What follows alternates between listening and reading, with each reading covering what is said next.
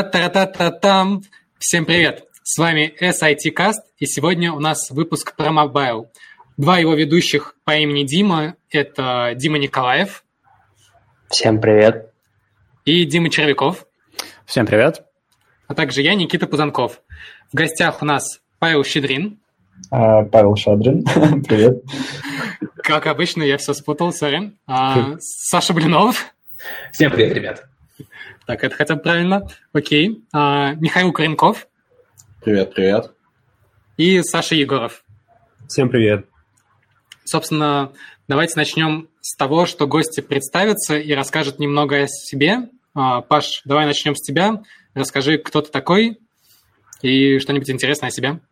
А, да, привет, я Паша, я в мобильной разработке уже, получается, 8 лет. А, Все началось еще, когда я учился в СГАУ, и уже на четвертом курсе я пошел работать э, в Меркуре, но об этом, наверное, попозже поговорим. А, Вот, э, попутно еще занимался своими несколькими проектами. Самый известный из них, э, ну, по крайней мере, в рамках Самары, это прибывалка. Я надеюсь, что а, все смарчане и так или иначе ей пользовались. Вот, и буквально полгода назад я начал перебираться в Англию, вот где сейчас я нахожусь, и, в принципе, всем тут доволен. А, В принципе, все. Ты пьешь чай сейчас? А, нет, э, five o'clock это как бы не такая на самом деле традиция, как они принято думать, и овсянку они тоже на завтрак не едят. А, тут как-то больше, я думаю, на кофе люди а, фанатеют. Блин, а я специально овсянку ем и чай себе налил. Ну ладно. Планируют, да, перебраться тоже? Да, хотелось бы, но, видимо, не судьба. Окей, спасибо. Саша Блинов, расскажи ты о себе. Я сейчас работаю руководителем Android направления в группе компании HeadHunter. Чем еще занимаюсь? Ну, довольно много чем. Я ведущий Android Dev подкаста. Также участвую в, просто в куче конференций. Поучаствовал в Mobius, AppsConf, куче таких местных дев-фестов, местных локальных конференций. Также а, организую Android Академию в Москве. Мы уже провели два высших курса. Вот, что еще, наверное, обо мне нужно знать?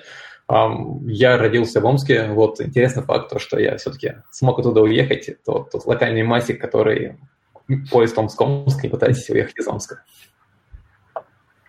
Окей, спасибо. У тебя вообще время остается на работу? Тут и подкасты записывать, и спикером быть, и еще людей учить. Нет, на работу время остается. а Вот э, про личную жизнь, да, это уже немножко сложнее. Ну, личная жизнь, она не для... Не совсем нужна, да, разработчикам. Да, не для разработчиков. Разработчик любит код, вот, ему никто больше не нужен. Окей, спасибо. Так, Миша, расскажи ты о себе. Да, привет. Э, а, Я сейчас работаю в Яндексе в команде iOS карт. Собственно, в мобильной разработке я уже пять лет. А, До этого работал в Меркуре, а, в том же самом, где работал Паша и Саша Егоров. А, Собственно, там успел посмотреть на огромное количество всяких разных штуковин, в том числе я подписал немножечко под э, микроконтроллеры. Э, Корнями я также расту из всего того же всем любимого космического университета. Ну и, наверное, все. Сейчас перебрался в Москву. Уже 8 или 9 месяцев как. И это замечательный город, чтобы сюда перебираться работать. Вот, наверное, Уже все. практически коренной москвич. Да, да, да, да, да. У тебя есть социальная карта москвича? Еще не обзавелся. Ну, ну, почти. Я, я, я надеюсь, что Яндекс в будущем будет как пакет релокации ее тоже предлагать. Вот, мне кажется, сразу бы плюс 200% кандидатов они бы заимели с этого. Хорошо. Ну и, собственно, последний, но отнюдь не по значению, поскольку он привел всех остальных гостей в наш подкаст, это Саша Егоров. Саша, привет, расскажи о себе. Да, всем привет. После того, как э, все ребята представились, мне что-то как-то не особо хотелось представляться, потому что они все такие звездные ребята, которые поучаствовали во многих подкастах, а я не такой звездный, как они. Но, тем не менее, э, я какое-то время поработал в Москве, потом вернулся в Самаре и сейчас развиваю мобильную разработку в Самаре в рамках компании RedMadRobot. Ну, я предлагаю э, с тебя пойти в обратном порядке и поговорить про путь в mobile. А, расскажи, с чего все началось? Сразу же ли ты ушел в это направление или до этого имел другой айтишный или не айтишный опыт? Ну, а, в нашем университете, в СГАО, мы в основном разрабатываем на Java, и нас учат, как учить, как э, писать программы на Java. Вот, и с этого все появилась любовь с языка. Я обходил по местным компаниям, и они предлагали такие enterprise проекты, что мне совсем было по душе. Я искал больше какие-то локальные стартапы и так далее. Но, к сожалению, в Самаре у нас тоже ситуация не такая развитая, и мне больше привлек mobile. И я стал Android-разработчиком, потому что там можно было попрогать на Java, что мне было близко. Потом я поработал несколько лет, переехал в Москву, посмотрел, как тут ребята двигаются, и решил вернуться обратно и развивать это направление в нашем регионе. А в Москву ты ехал как э, senior или как middle? Как middle. Вот если сравнивать самарского среднестатистического, хотя их, наверное, не так много, middle а по mobile у, да, по андроиду и московского, есть ли разница? Да, есть большая разница, да и, наверное, большая разница, по-моему, в менталитете. В Москве а, middle ы по сравнению с самарскими, они более как проактивные, более общительные, у них более подтянутые soft skill ы и намного сильнее хард-скиллы. По-моему, в... наверное, тут есть ряд причин, почему это происходит так, но я думаю, мы, наверное, их раскроем потом. Хорошо. И, собственно, вопрос про будущее развитие. Что ты планируешь в ближайшее время делать? Оставаться в андроиде или хочется попробовать, а может быть, в кросс-платформе или что-то подобное? Ну, я занимаюсь кросс-платформой в рамках э, своих пэт-проектов и в рамках компании. Я уже попробовал и Flutter, и React Native, и Kotlin мультиплатформ. Вот. Оставаться, наверное, не хочется чисто в андроиде, просто потому что мир мобильной разработки, он намного широкий и интересно сейчас делать проекты не только чисто на нативно, чисто на андроиде, но еще и на iOS. Если бы тебя посадили в комнату и сказали, что вот три двери, за одной Flutter, с другой Kotlin мультиплатформ, а за третьей React Native, в какую бы дверь ты пошел? Развернулся и ушел, наверное. Да, это правильный ответ. Но на самом деле я сказал бы в зависимости от проекта. Вот если был бы интересный проект, то на самом деле все равно на чем было делать этот проект. Например, если этот проект спасал жизнь людей, ты бы выбирал бы, на чем его делать. Если тебе сказали, надо сделать его срочно, э, там, через неделю, ты бы, наверное, выбрал то, что ты максимально умеешь делать и очень быстро. И ты бы достиг своей цели очень быстро и спасал бы людей. А ты не думал, что, ой, там, у этого фреймворка такие недостатки, такие или такие. Ты выбирал бы максимально то, что ты умеешь делать. Мне кажется, на таких людях, как ты, наша индустрия держится, потому что такого ответа Спасибо. я вообще не ожидал. Вот, прям похлопать аж захотелось. Вот, ну, ладно. в целом я еще могу продолжить тему. Есть такой знаменитый человек в комьюнити, как Йонатан Левин, и у него есть очень классное высказывание по этому поводу, что сейчас разработчики оценивают себя а, по фреймворкам и по тому, что они делают, но совершенно не оценивают по тому, какие проекты они делают.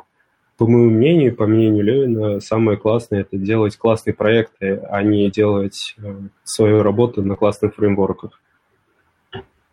Меня вот реально сейчас слезы навернуться. Просто так в сердечко ударила эту фразу и вот это высказывание. Да, я полностью с тобой согласен. Вот. Хотел, хотел шутку такую типа, сделать, а куда-то мы серьезно скатились в самом начале подкаста. А, давайте поговорим с Мишей тогда.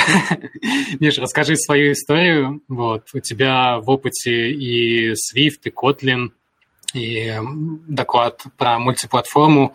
Как ты докатился до жизни мобильной? Вот, и как ты, собственно, попал в Яндекс? Собственно, в мобильную жизнь я вкатился достаточно случайно, потому что наверное, начиная со школы и в универе э, я большую часть времени программировал э, под .NET на C-Sharp, и вот Саша рассказывал, что все писали лабы на Java, а я шел договаривался и писал те же самые лабы на C-Sharp.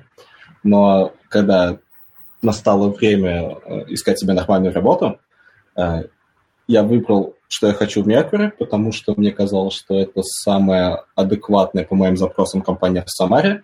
И долго долбился на дотнетчика, и мне говорили, что на дотнетчика я тогда не тяну, и иди на курсы. А курсы были только под мобилки, и мне предложили выбирать, iOS или Android. И в тот момент я уже успел пообщаться с Android и перешел с Nexus 7 был такой аппарат на iPad mini. И меня это очень впечатлило, и я решил, почему бы не пойти на iOS. Вот с тех времен, собственно, я iOSник. Как я докатился до мультиплатформы и вот всего такого, ну, тут я хочу поддержать опять Сашу. Технологии вторичны, и важнее решать задачу.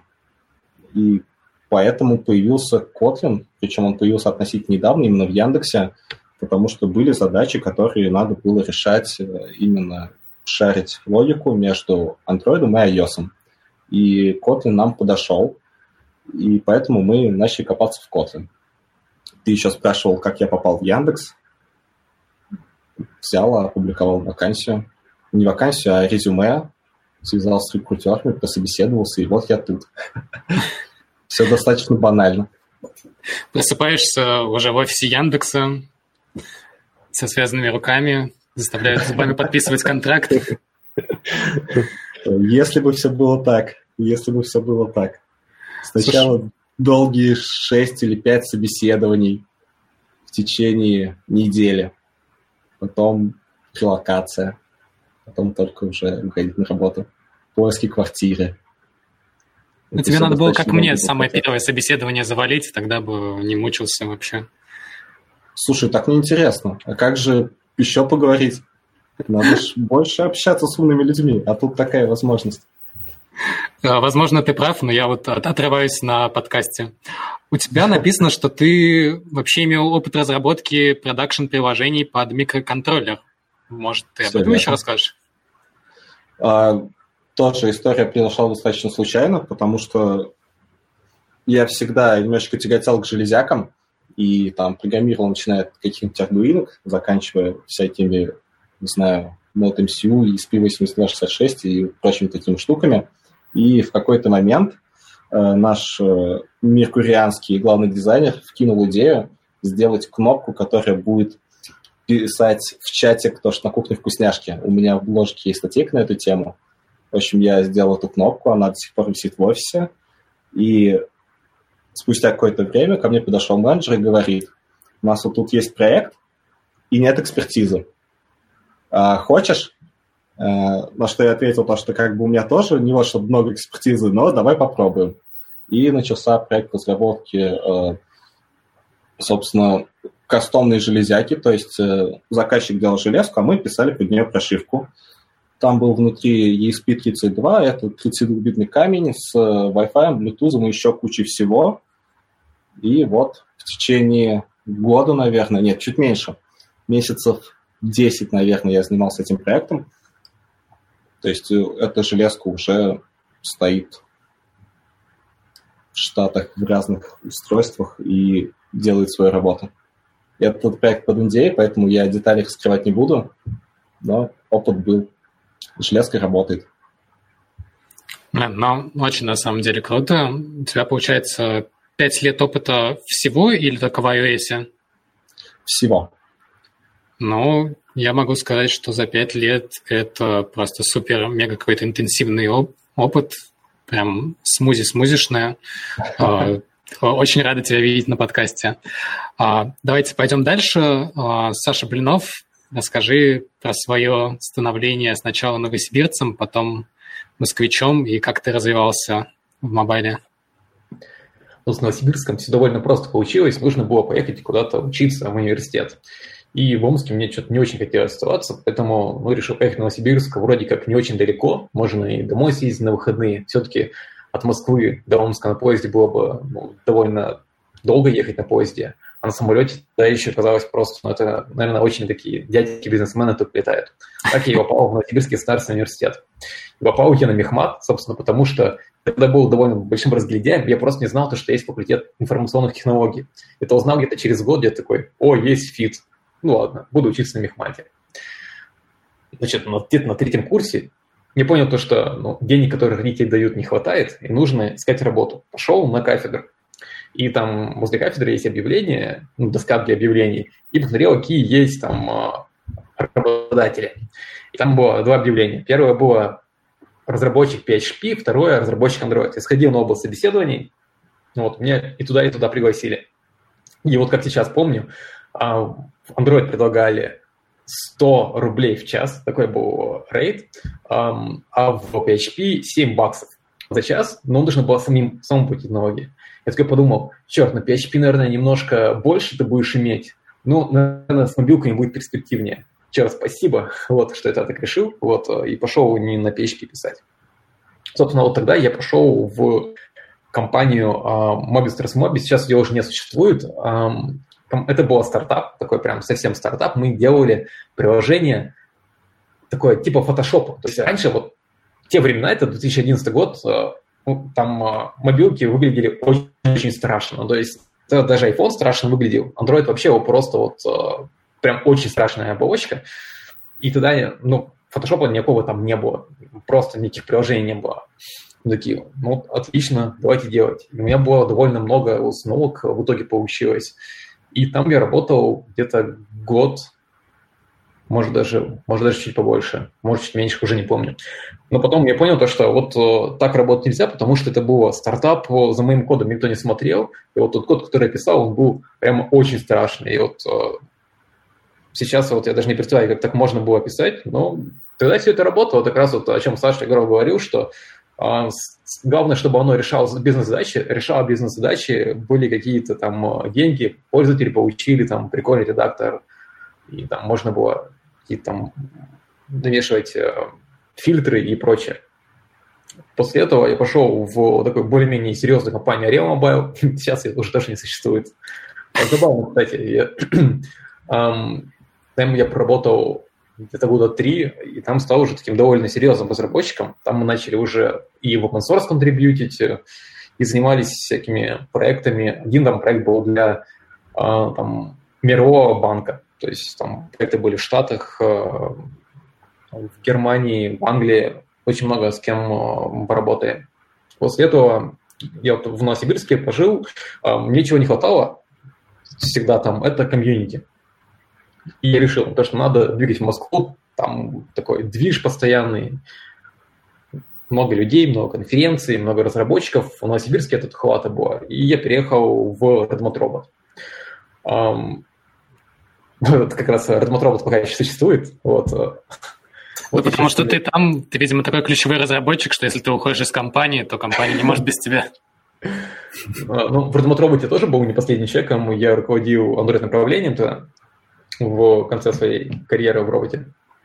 Вот. Ну, в роботе я тоже много с такими проектами поработал, но это был аутсорс, мне не хватало продукта, потому что вот в аутсорсе все-таки масштаб немножко меньше, и вот какие эксперименты я хотел сделать плане кода, как там архитектуру и так далее делать, вот дальше на аутсорс проектах уже больше смысла не имело.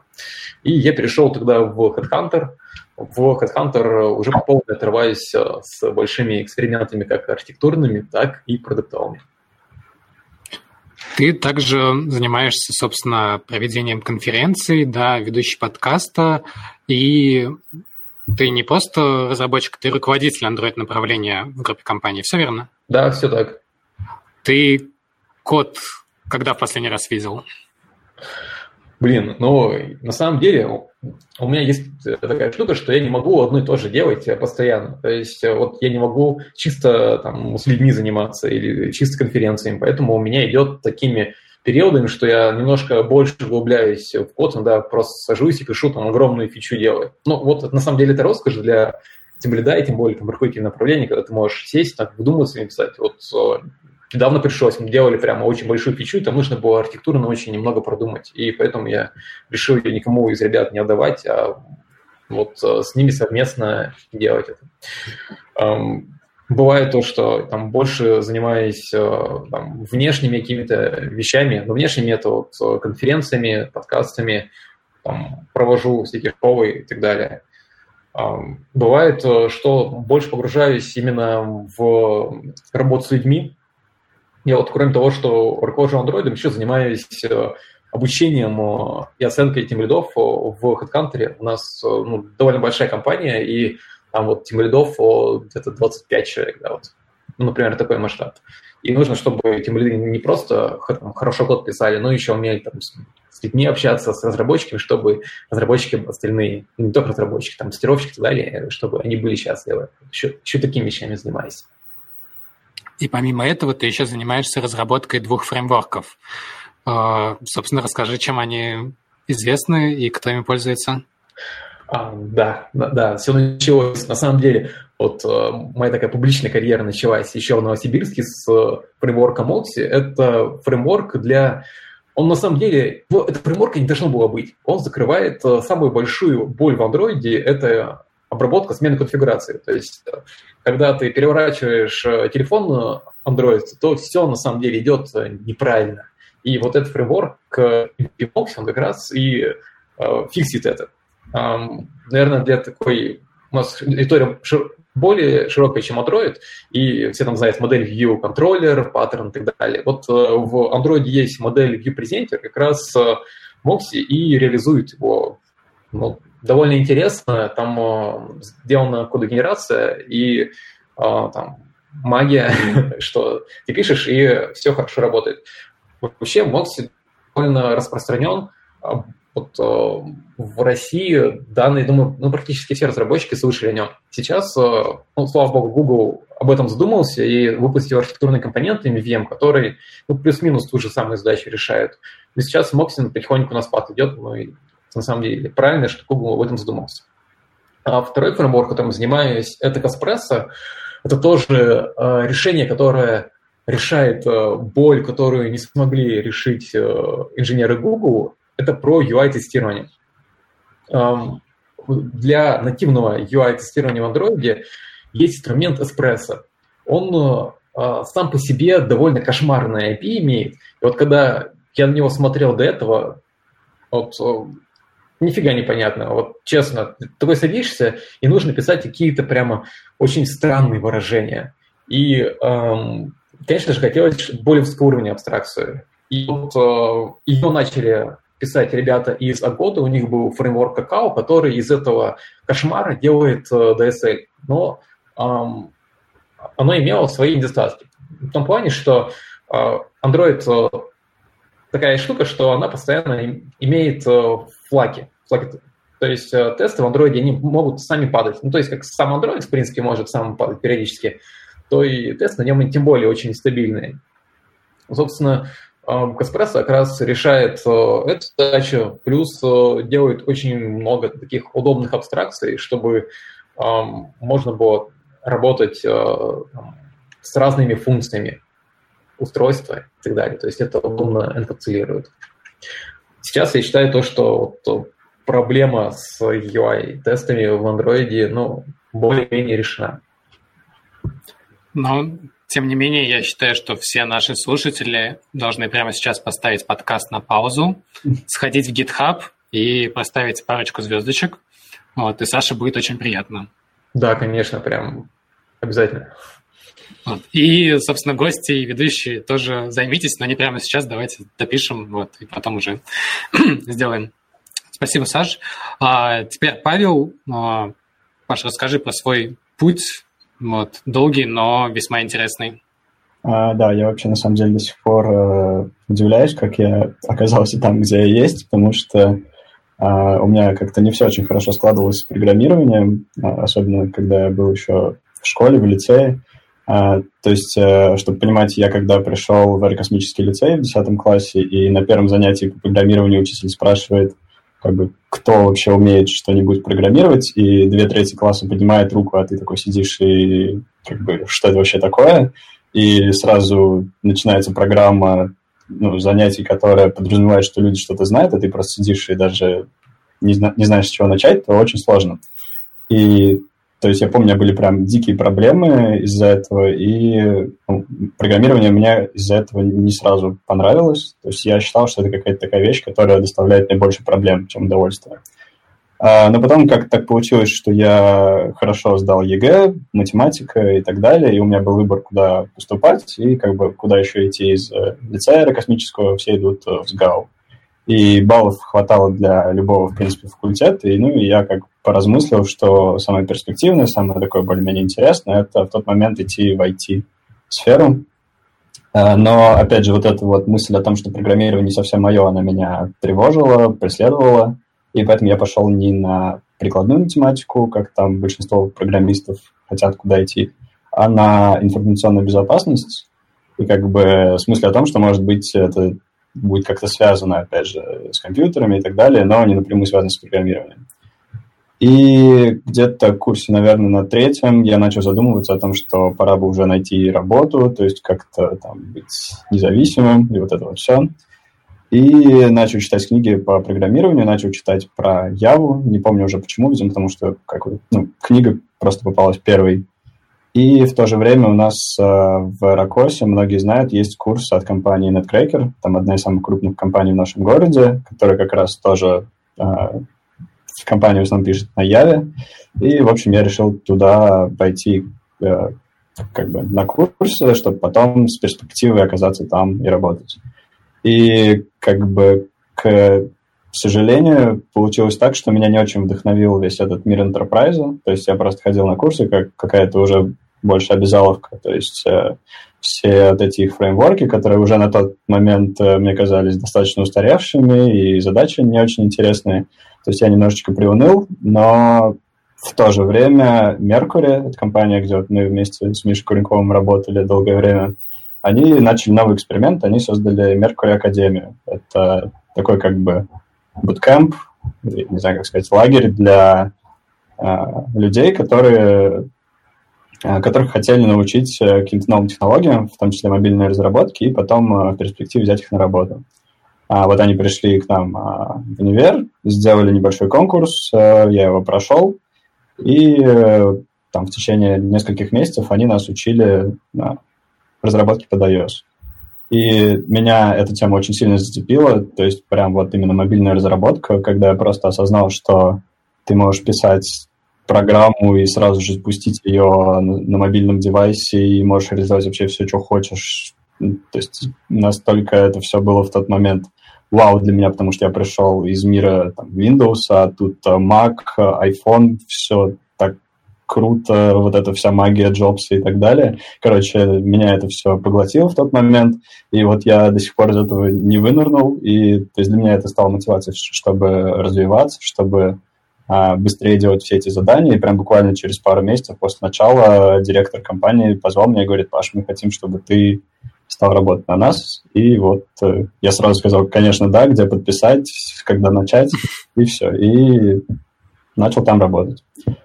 А, ну и, собственно, там я провел, получается, почти 4 года, а, вырос от джуниора до синьора, старшего разработчика. В, ну, в это время мне как-то немножечко скучно уже стало, то есть чисто писать код. И я делал всякие разные еще активности, то есть какие-то свои мелкие проекты. Там для универа был небольшой проект. Э, и собеседовался, кстати, во всякие компании, в Redmond Robot и в Яндексе к сожалению или к счастью, меня туда не взяли. вот. И, да, и начал делать прибывалку примерно в то же время. Uh, ну вот, и потом уже через какое-то время меня позвала компания Cloud Castle, которая в Самаре тоже достаточно известная, стать uh, лидом их iOS-команды. Ну, я, естественно, согласился, и вот uh, работал там 4 года, и после этого вот uh, релацировался в Англию. То есть какой-то вот такой мой путь. И до сих пор меня мобильная разработка вдохновляет. Я не очень хочу переключаться к чему-то другому. Опять же, как ребята уже говорили, что главное — это продукт, над которым ты работаешь, как ты улучшаешь мир вокруг себя. И я с этим полностью согласен, но в то же время я считаю, что делать мир лучше вокруг себя нужно тем, э, в чем ты эксперт, в чем ты хорош. Поэтому я считаю, что если я хорош в мобильной разработке, я должен а, делать крутые продукты именно мобильные по крайней мере, вот в данный момент. Поэтому останавливаться пока не планирую. Ну и, наверное, если говорить о проектах, которые действительно изменили мир вокруг и помогли людям, то прибывалка, к которой ты имел отношение, а, один из таких примеров. поскольку когда ты подходишь на Самарскую остановку, а с тобой подходит еще несколько молодых людей, они обычно сразу достают телефон и начинают смотреть по ней, когда же приедет автобус, отчаиваются, идут пешком, вот. А, но, но, тем не менее, приходят домой раньше, чем те, кто стоят и ждут автобус. Расскажи немного об этом проекте, вот как зародилась идея, кто ее, собственно, выполнял. Я до этого слышал разные слухи, что это просто студентики в универе, короче, в аэрокосмическом что-то сделали. Вот. Непонятно, кто делал iOS-версию, кто Android, кто сейчас поддерживает, что с ней будет дальше. Вот расскажи все, что знаешь. Да, на самом деле история такая очень э, тоже запутанная для меня, потому что я не с самого начала в этом всем участвовал. А, началось все банально. Я просто как-то ехал в трамвае, не помню, это, наверное, был 11 или 13, а нет, это был, ну, неважно, короче, ехал я в трамвае, и я знал, что есть такое приложение, прибывалка, и мне ну, захотелось просто посмотреть, когда там следует, то есть, чтобы пересесть, через сколько придет следующий трамвай. И я просто запустил его и как бы был просто в шоке, насколько оно плохо работает. То есть, если вы помните, была какая-то версия, когда чтобы проскроллить список остановок, э, справа был такой э, скролл-бар в стиле Windows. То есть это вообще полный трэш э, с точки зрения UI. А, просто дело в том, что это приложение было написано много-много лет назад на каком-то фреймворке от Adobe, Adobe Air, по-моему. И это было сделано, потому что ребята хотели сделать это приложение кроссплатформенным, но потом там Э, видимо, что-то пошло не так, я не знаю тоже детали этого всего. Ну, короче, результат был в том, что приложение реально очень э, хреново работало. А, извините, если можно такие слова здесь говорить. И э, я просто написал в Твиттер, типа, что такое, почему такое популярное приложение, и пользоваться им совершенно невозможно. И как бы магия Твиттера сработала сразу, а, кто-то это куда-то там заретвитил, и меня этот, этот твит увидел человек, э, Саша Сергеев, который, собственно, один из создателей прибывалки всего этого бэкэнда. Он сказал простую фразу, типа, если хочешь и можешь сделать лучше, мы будем только рады. Ну, меня это как бы зацепило, как такой личный челлендж. Я как раз говорил, что в то время я немножечко заскучал в Меркуре, потому что а, мне всегда нравилось не только код писать, но еще и какие-то свои продукты делать э, маленькие. Я там в то же время и дизайном увлекся. То есть для меня это выглядело как прям реально классный, классная возможность сделать что-то свое, новое с нуля. И я начал делать свою версию этого приложения, взял все доступы к API, которые были у города в то время, и через какое-то время, собственно, родился этот продукт. И тут еще важно отметить, что мне помог Женя Демьяненко, это сейчас глава дизайна компании Mercury.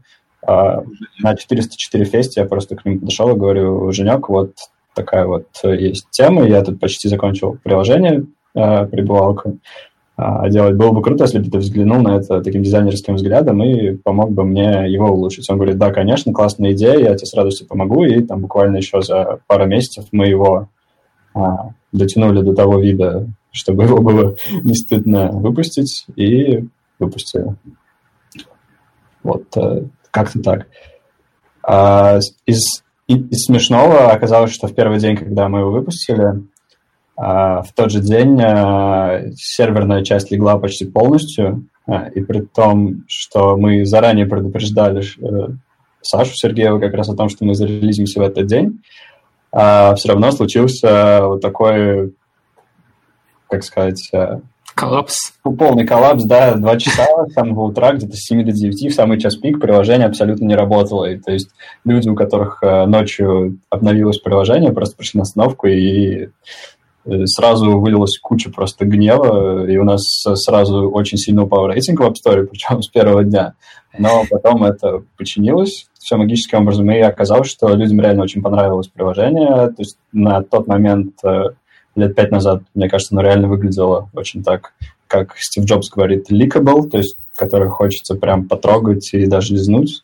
Оно выглядит и сейчас так же, то есть немного устаревшим, но тем не менее, очень э, людям понравилось, зашло, и я очень рад. Лизнуть, лизнуть все еще хочется, да? Да. Но у тебя зимой варежки, поэтому ты языком скроллишь, э, ищешь свою остановку. А, да, носом еще можно. Такой лайфхак. Спасибо. Ну и раз уж мы затем затронули тему релокации и работы, а, давай, Паш, с тебя и продолжим. А, вот у тебя был опыт, получается, и в Самаре, и теперь небольшой такой опыт в Англии. Mm-hmm. Что-то бросилось сразу в глаза по сравнению с тем, как ты искал работу в Самаре и как работа в Англии тебя нашла, между тем, какой менталитет, да, вот мы уже обсудили немного, что у москвичей больше soft skill ов, а у британцев чего больше или меньше?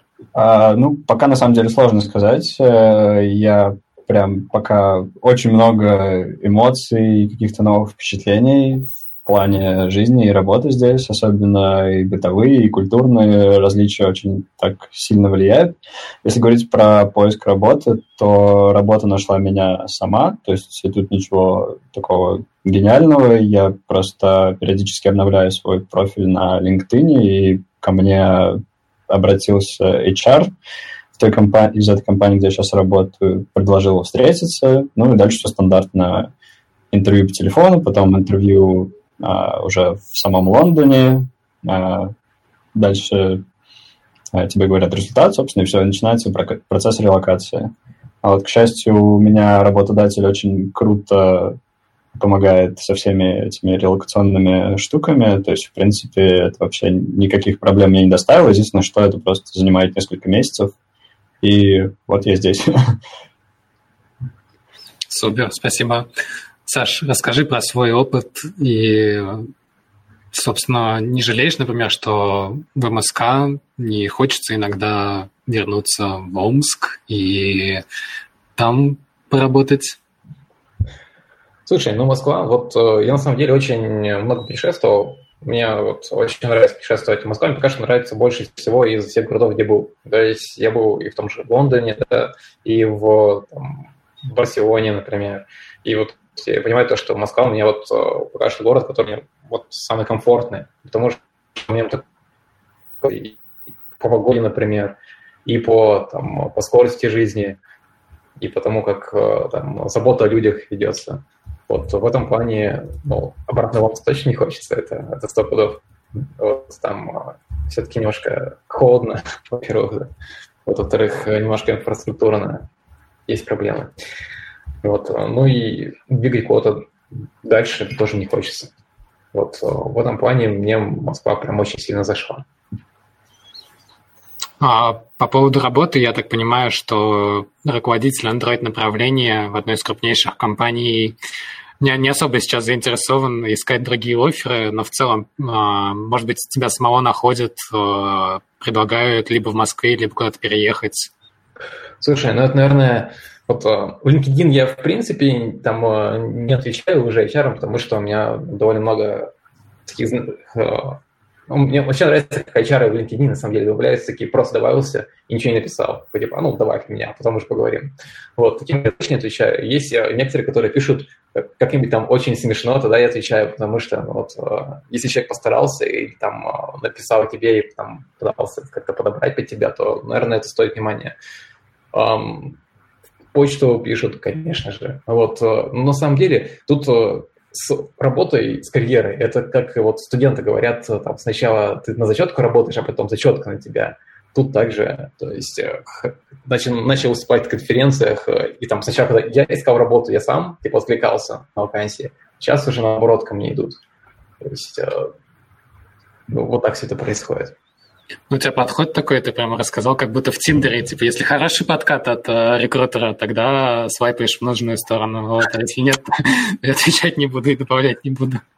Да, ну, я на самом деле э, люблю с HR общаться просто для того, чтобы понять, какой сейчас рынок. Вот, э, это на самом деле пригождается, когда ты там, людей на работу нанимаешь, а ну, это часть из моей работы, то, что я постоянно людей нанимаю. И вот э, померить температуру рынка еще и таким способом, э, это на самом деле хорошо, потому что э, ну, у нас есть там всякие базы по, по тому, там, в среднем можно посмотреть, сколько у тебя там, в вакансиях размещают, сколько эм, люди в резюме хотят. вот как эти цифры соотносятся друг с другом. То есть такие исследования, конечно же, конечно же есть в HeadHunter, мы их периодически делаем, еще и публикуем. Вот, но отдельно посмотреть, самому поресечить, э, это тоже неплохо. Вот, кстати, могу порекомендовать один из своих докладов. Я рассказывал в Калининграде про то, там, про уровень конкуренции в разных областях э, для проект-менеджеров, для продукт-оунеров, для QA, для Android, для iOS, и там средние зарплаты, медианы и так далее. Понятное дело то, что с того момента рынок уже сильно скакнул, но можно там ну, примерно умножить на какой-то коэффициент, ну, хотя бы понять соотношение, там, кто больше получает, там, QA или разработчик Android, или там разработчик backend и разработчик э, iOS. Мы обязательно соберем все ссылочки и приложим к нашему описанию, поэтому помимо звездочек на гитхабе наши слушатели могут поставить лайки в Ютубе, а, подписаться и что там, нажать на колокольчик. Точнее. Да, прокачаем все ваши аккаунты, поэтому просто кидайте ссылочки, мы будем нагонять вам э, лайков и чат-ботов. А, Миш, смотри, у тебя вот ситуация такая, что ты сейчас приехал в Москву, и у тебя сразу, если есть профиль в LinkedIn, да, поменялся работодатель на, ну, тоже, наверное, для зарубежа уж точно самую известную российскую компанию. Изменилось ли отношение работодателей? Стал ли ты получать больше офферов? И как ты вообще относишься к вот, хайрингу в российских реалиях? А, я не могу сейчас сравнить, насколько больше я начал получать офферов, но как бы папочка, куда отфильтровываются такие письма, она пополняется достаточно часто. Аккаунт LinkedIn я забросил, потому что мне там нечего делать. То есть я пока не планирую уезжать за границу, а на российском рынке, мне кажется, он не так популярен. По ощущениям, как-то не сильно что-то изменилось в моей жизни. А помимо рабочей составляющей, вот э, для многих релокация является плюсом, да, возможностью поехать куда-то, познать что-то новое, а многие, наоборот, отказываются, поскольку есть либо какие-то а, родственники, друзья, либо какие-то проекты, дела, интересы вот в своем родном городе. Как тебе дался переезд? Э, и ну, нет ли тоски по родине? А, смотри, давай сначала с тоски по родине начнем, потому что все лето я хотел на Волгу. Это было такое устойчивое чувство. Я в субботу утром просыпался и думал, вот сейчас бы на набережную сходить погулять. А, вот. А в целом по городу я не скучаю, ну, по друзьям, конечно, да. А, что касается именно смены работы, я целенаправленно шел в Яндекс, то есть я хотел работать в Яндексе и в той команде именно в картах, потому что это классный продукт, и я хотел делать классный продукт с классными людьми. Собственно, я получил ровно то, на что рассчитывал. Э, продукт интересный, продукт развивающийся, и самое главное для меня в тот момент было и до сих пор остается, то, что это большой продукт, которым пользуется огромное количество людей. То есть Яндекс.Карты, я думаю, стоят у каждого из вас на телефоне. Э, если нет, то поставьте.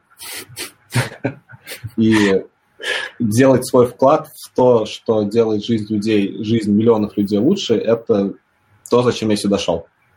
Миллионов людей и миллиардов таксистов Яндекс Такси еще. Нет, такси это отдельный продукт. Не, ну они, они же пользуются вашими картами. И навигатор, я так понимаю, тоже часть карт? Нет, смотри, тут немножко сложнее история, потому что есть э, MapKit, это библиотека, которая, в принципе, доступна всем. Uh-huh. На, вокруг MapKit построены карты, вокруг MapKit построены навигаторы, вокруг MapKit построены такси. В принципе, во всех э, мобильных приложениях Яндекса, если вы где-то увидите карту, то вот это MapKit. То есть это большой компонент, который пилит отдельная команда и который используется в других приложениях. Э, именно сами карты это все, что, собственно, вокруг вот этой подложечки с картами. Это поиск, это вот эти красивые карточки с организациями, это всякие там подсказочки, саджесты. Собственно, все, что вот вы видите помимо интерфейса карт, о, интерфейса самой карты, мне кажется, получается непонятно. Карты в картах. Ну, получается, это... есть, грубо говоря, такой, э, как он называется, ГИС, да, вот. И GIS-составляющая – это вот как раз MapKit, а да. все, что поверх GIS, это вот то, чем твоя команда занимается. Все верно. Супер. Слушай, сколько у вас там, ну вот в твоей команде, например, сколько человек работает? А, слушай, это под NDA, так что нас много. Нас э, в несколько раз больше, чем среднестатистическая аутсорсовая компания на одном проекте. Нас легион. Хорошо, Нет, окей. не так, как легион. То есть э, в каком-нибудь Mail.ru, в каком-нибудь ВКонтактике людей намного больше. И при этом, как всегда, ресурсов не хватает, всегда хочется делать больше и быстрее, а нас всего тут по пальцам пересчитать. И, в общем, это интересный вопрос, когда команда большая, а все равно задач больше. И тоже вот интересный опыт э, пожить не в маленькой команде, где все все всегда успевают, а если не успевают, то мы как-нибудь подвинемся, а в большой команде с бесконечным бэклогом, когда всегда есть что делать. Да, это действительно интересный, но достаточно сложный опыт.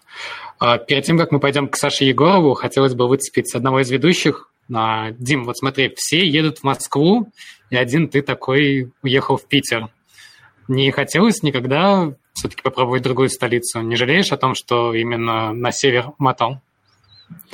Ну, мне мама всегда говорила, что я особенный, поэтому я выбрал Петербург. А, ну, на самом деле, я уже, по-моему, упоминал даже в подкастах, почему я выбрал именно Питер. А, тут несколько составляющих, а, чего мне не хватало в Самаре. Это какой-то движухи. Я практически не видел в публичном пространстве каких-то метапов э, по мобильной разработке, какого-то комьюнити. И второе – это город. Вот, э, город как-то мне исторически так сложилось, что больше приглянулся Питер, поэтому я решил поехать именно туда. С точки зрения того, какие разработчики мобильные в Питере и в Москве, если их сравнивать между собой, как мне кажется, уровень примерно тот же самый, так же, как и в Москве, в Питере проходят встречи Cocoa Heads ios Э, не знаю, так же, как и в Москве, достаточно много компаний, как продуктовых, так и занимающихся аутсорс-разработкой. И мне кажется, здесь можно также себе найти что-нибудь по душе. Э, поэтому я сделал выбор именно таким.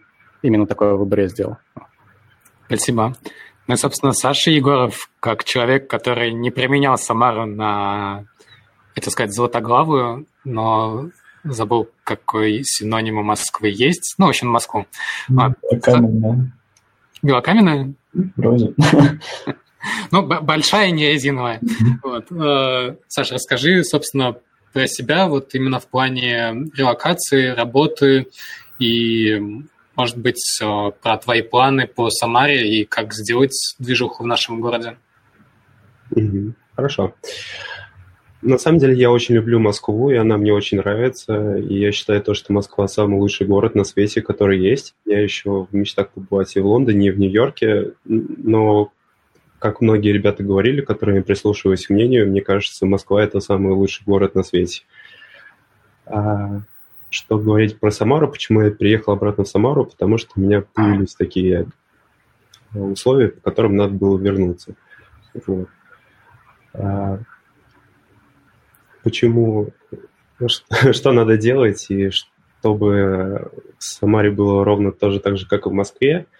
Это, наверное, очень сложный вопрос, и, наверное, это очень сложно достичь, но сделать какое-то свое локальное комьюнити, которое там знало и общалось, мне кажется, можно, и многие ребята у нас в Самаре этим там плюс-минус занимаются, и моя цель на этот год как-то продвинуть и сделать следующий шаг, next step в этом направлении.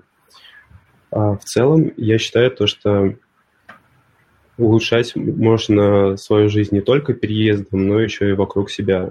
Передо мной всегда стоял в детстве пример ребят, которые делают бренд «Волга Мама». А, может, вы знаете такой бренд? Mm-hmm. Да.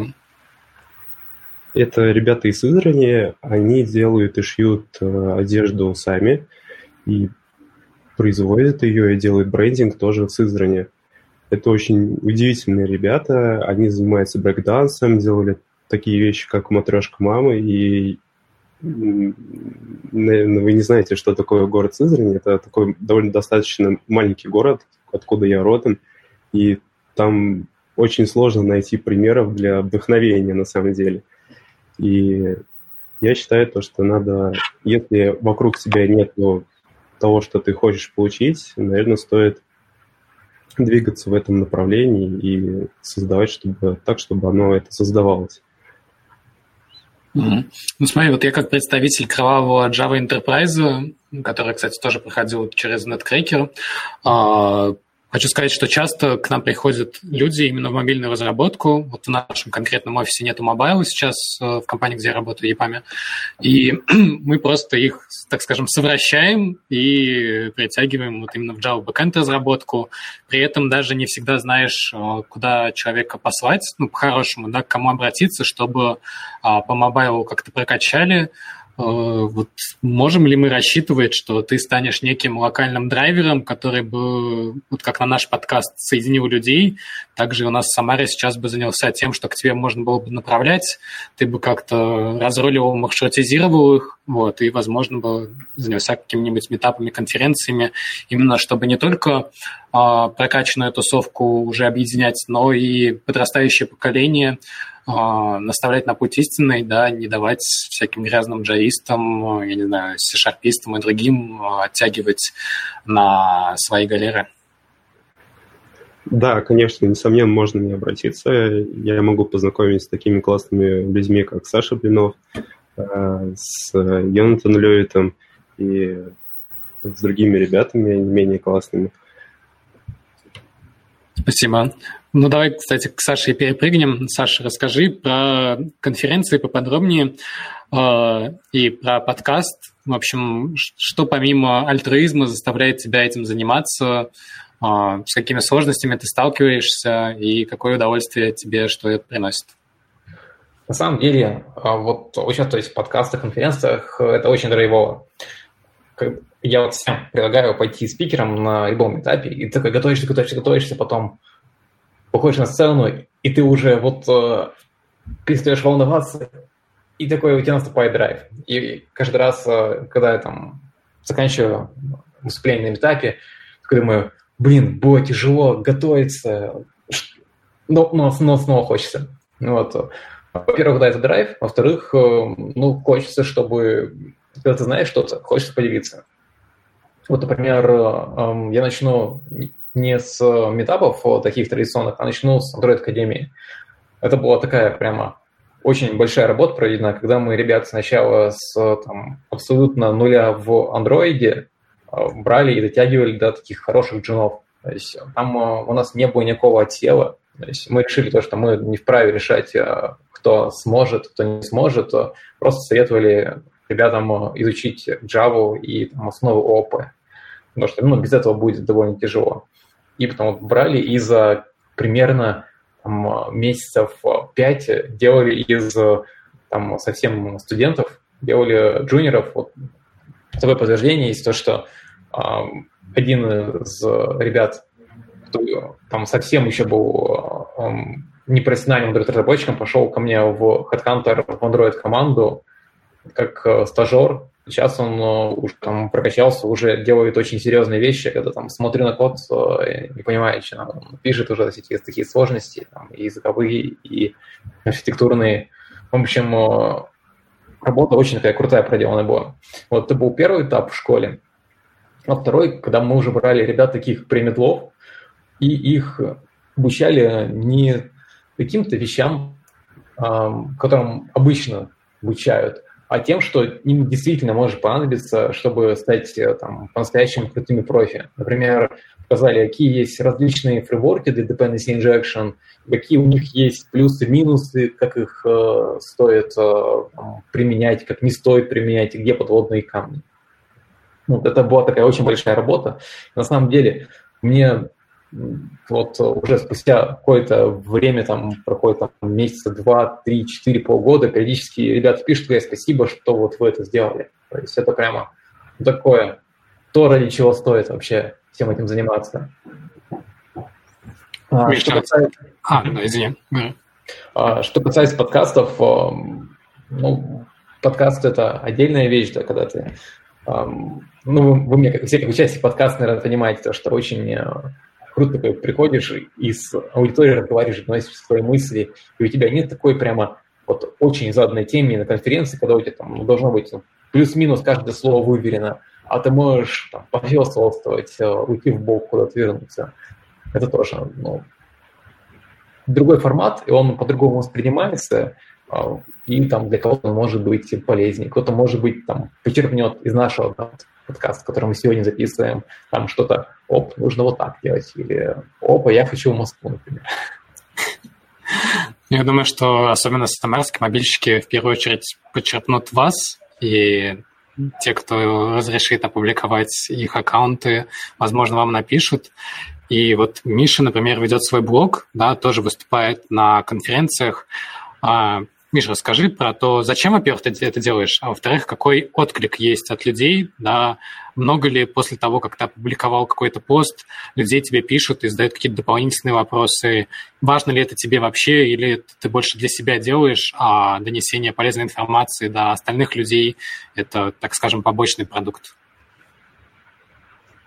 А, ну смотри, а, у меня не такой уж популярный блог, и не так уж и много я выступал на самом деле. То есть у меня из таких условно серьезных выступлений только Cowheads.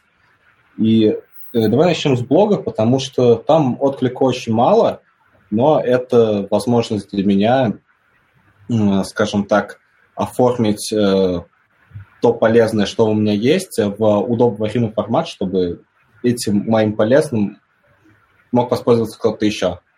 Э, в том числе э, на моей предыдущей работе мне, казалось, мне показалось, что достаточно многие почитали несколько моих статей, и это, наверное, сместило, скажем так, образ мышления в отношении некоторых вопросов у пары людей. Это было очень приятно. Мы это обсуждали.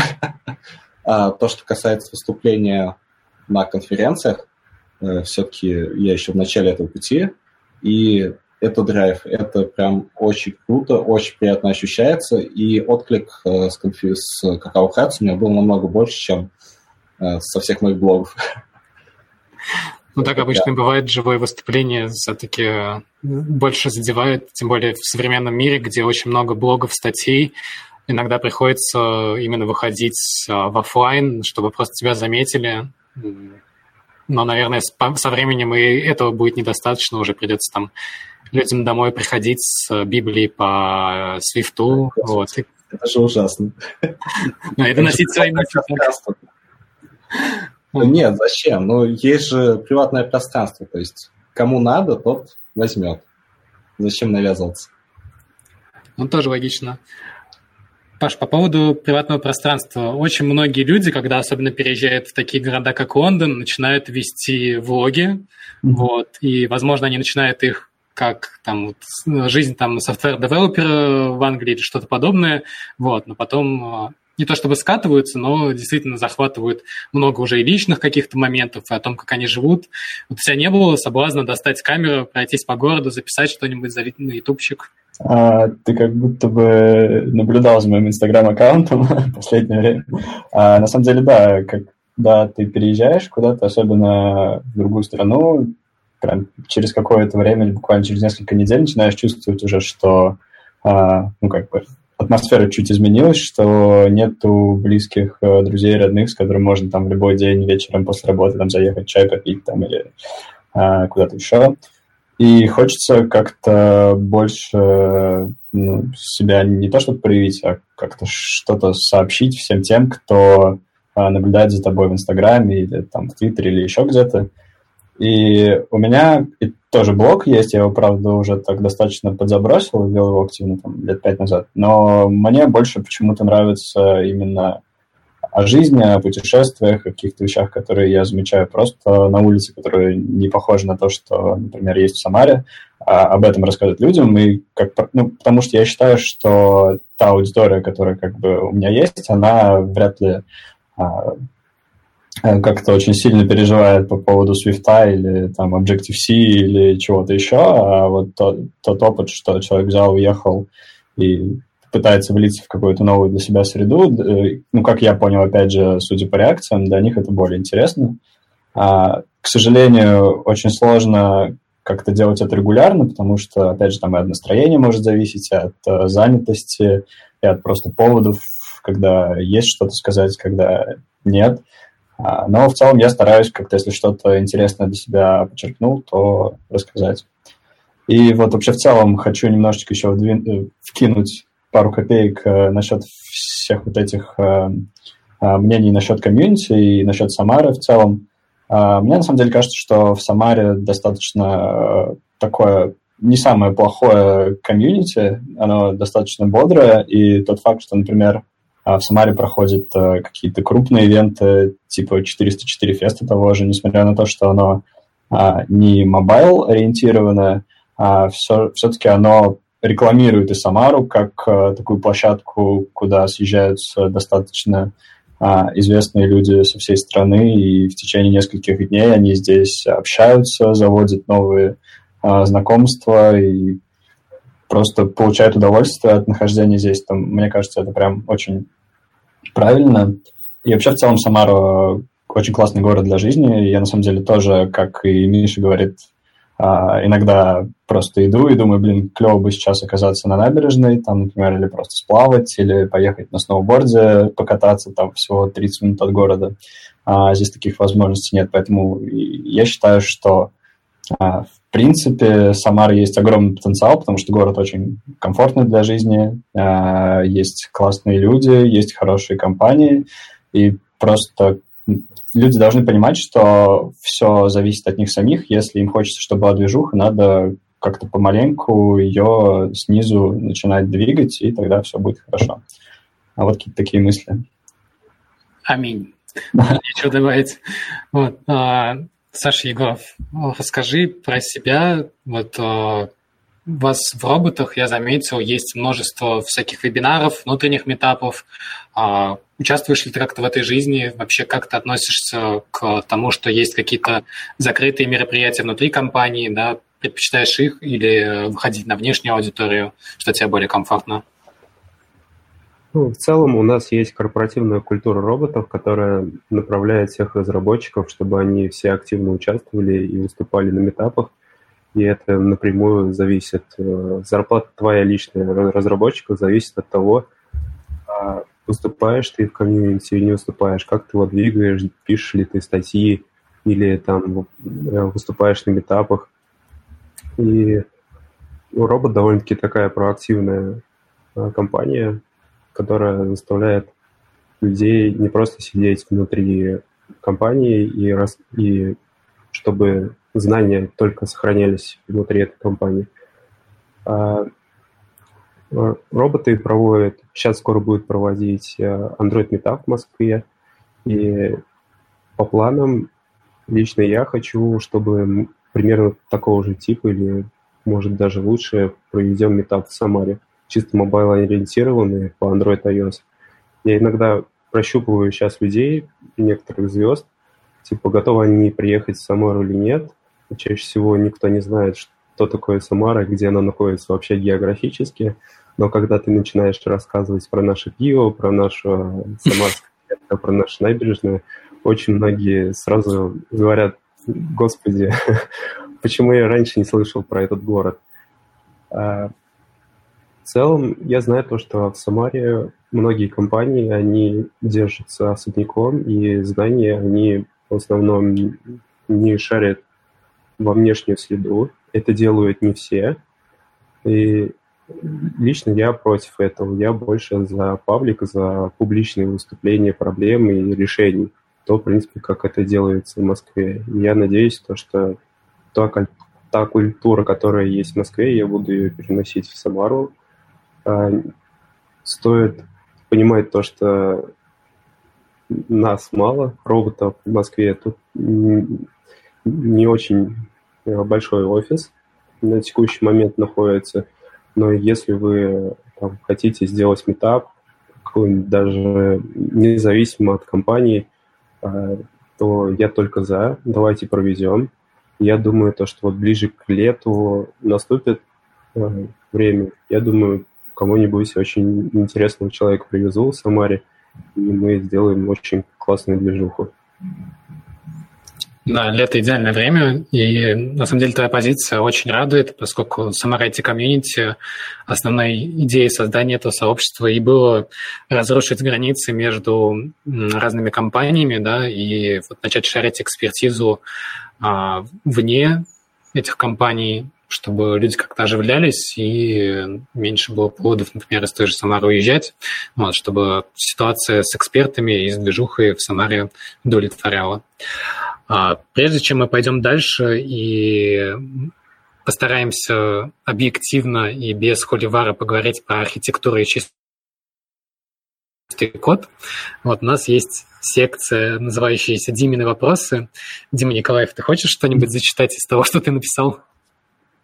Нет, давай ты. Мне интересно послушать, как ты это прочтешь. Перепутаешь ли ударение? Окей, давайте начну с самого полюбившегося мне вопроса. А, вопрос от зрителя. У меня на iPhone 32 гигабайта памяти. Можешь ли ты прошить его на 128? Ты же мобильный разработчик. Вот. А, случались ли с вами, как не просто с программистами, да, ты же программистами, а именно с мобильными программистами, ситуации, когда вас что-то странное просили делать с телефоном, не понимая суть вашей работы? А, ну, вообще вопрос, на самом деле, очень хороший, потому что многие же, наверное, слышали эту тему, что а, Тесла, когда был какой-то ураган в Штатах, э, в прошлом году или два года назад, они удаленно выкатили обновление, которое позволило машинам на 100 миль проезжать больше. То есть, как бы это значит, что, а, в принципе, в железе может быть потенциально какие-то скрытые резервы, которые просто выключены программно. И потом там это можно представить как какая-то классная новая фича, вот вам больше километров или больше скорости и так далее. А с телефоном, конечно, 32 гигабайта и 128 это вряд ли достижимо, просто потому что железка там в 4 раза не имеет больше а, транзисторов там или чего еще. А, но в целом, в принципе, сам факт того, что такие вещи возможны, что такие компании, как Tesla это делают, это достаточно интересно, я считаю. Спасибо. Что, еще кто-нибудь хочет по этому вопросу высказаться или дальше пойдем? Я думаю, единственный способ, как от 32 до 128 можно подняться, это взять 300 долларов и пойти продать и купить подороже. А можно, можно не брать 300 долларов, выкинуть iPhone и купить Android. А, ну тоже, да, и SD-карточку туда вставить. Мы еще и начали разговаривать про архитектуру, а уже скатываемся в холивар.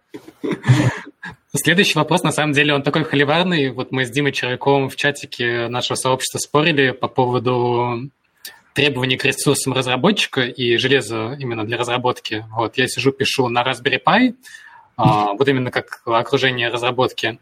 Вот. А Дима постоянно присылает там а, мониторы с 5К разрешением или терки эти за 500 долларов. Давайте у вас выясним вообще, у кого какое железо. Вот, Саша Егоров, ты на чем разрабатываешь? Я разрабатываю на MacBook Pro. Сейчас у меня, к счастью, обновился новый ноутбук. Это, поздравьте меня, это великое событие. У меня сейчас новый свежий MacBook Pro я, наверное, пойду сейчас в бар и отмечу это событие. Мне бы тоже хотелось с тобой присоединиться и выпить за это дело. Мы все поднимем кружечку за твой новый MacBook, и чтобы он служил тебе долго, и кнопочки не отваливались, и экран не царапался. Да, спасибо. В целом я Android-разработчик, но у меня есть еще iPhone. А, под Android можно разрабатывать, мне кажется, и под Windows, и под Linux. Я помню, тоже было время разрабатывать, тут как-то проблем нету. Но с MacBook очень удобно, потому что сама система, она располагает вообще программировать. Она очень красивая, и там все очень классно, и все настроено, и там не надо очень много пыхаться, как с Linux, с Linux-системами. Вот, а плюс э, у Mac офигенная консолька по сравнению с Windows. В общем, Mac Pro и все, что связано с этим, это очень классно. Окей, спасибо. Миша, у тебя что для разработки? У меня 15-дюймовая прошка э, на i7, 16 гигабайт памяти и сколько-то там диска. Это уже не важно но этого компьютера хватает. Я хочу накинуть то, что, чтобы что-то делать. Эм, в принципе, э, можно делать на чем угодно. Единственное, для iOS вам понадобится все-таки Mac какой-нибудь. То есть у меня есть старый Air аж 12 года, где аж 4 гигабайта памяти. Да, в iPhone больше. Вот, и, в принципе, для какой-то мелочи, вот на выходных попилить, как бы можно и на том. Сильного дискомфорта я не испытываю. Конечно, большой проект будет больно собирать. Долго, неприятно. Так что, в первую очередь, это зависит от того, что вы собираетесь делать с этим компьютером. Но чем больше, тем лучше, естественно. Если вы меня спросите, какой компьютер купить, чтобы писать приложение под iOS, я скажу, что вот возьмите все, деньги, которые у вас есть, и на все купите себе MacBook. Самый классный которые сможете найти. Спасибо. Саша Блинов, на тебя вся надежда, как на Android-разработчика. У тебя-то хоть не MacBook? Ну, надежда не оправдалась. У меня тоже Mac последний. Ну, потому что это крутая железка, и с ней очень удобно работать.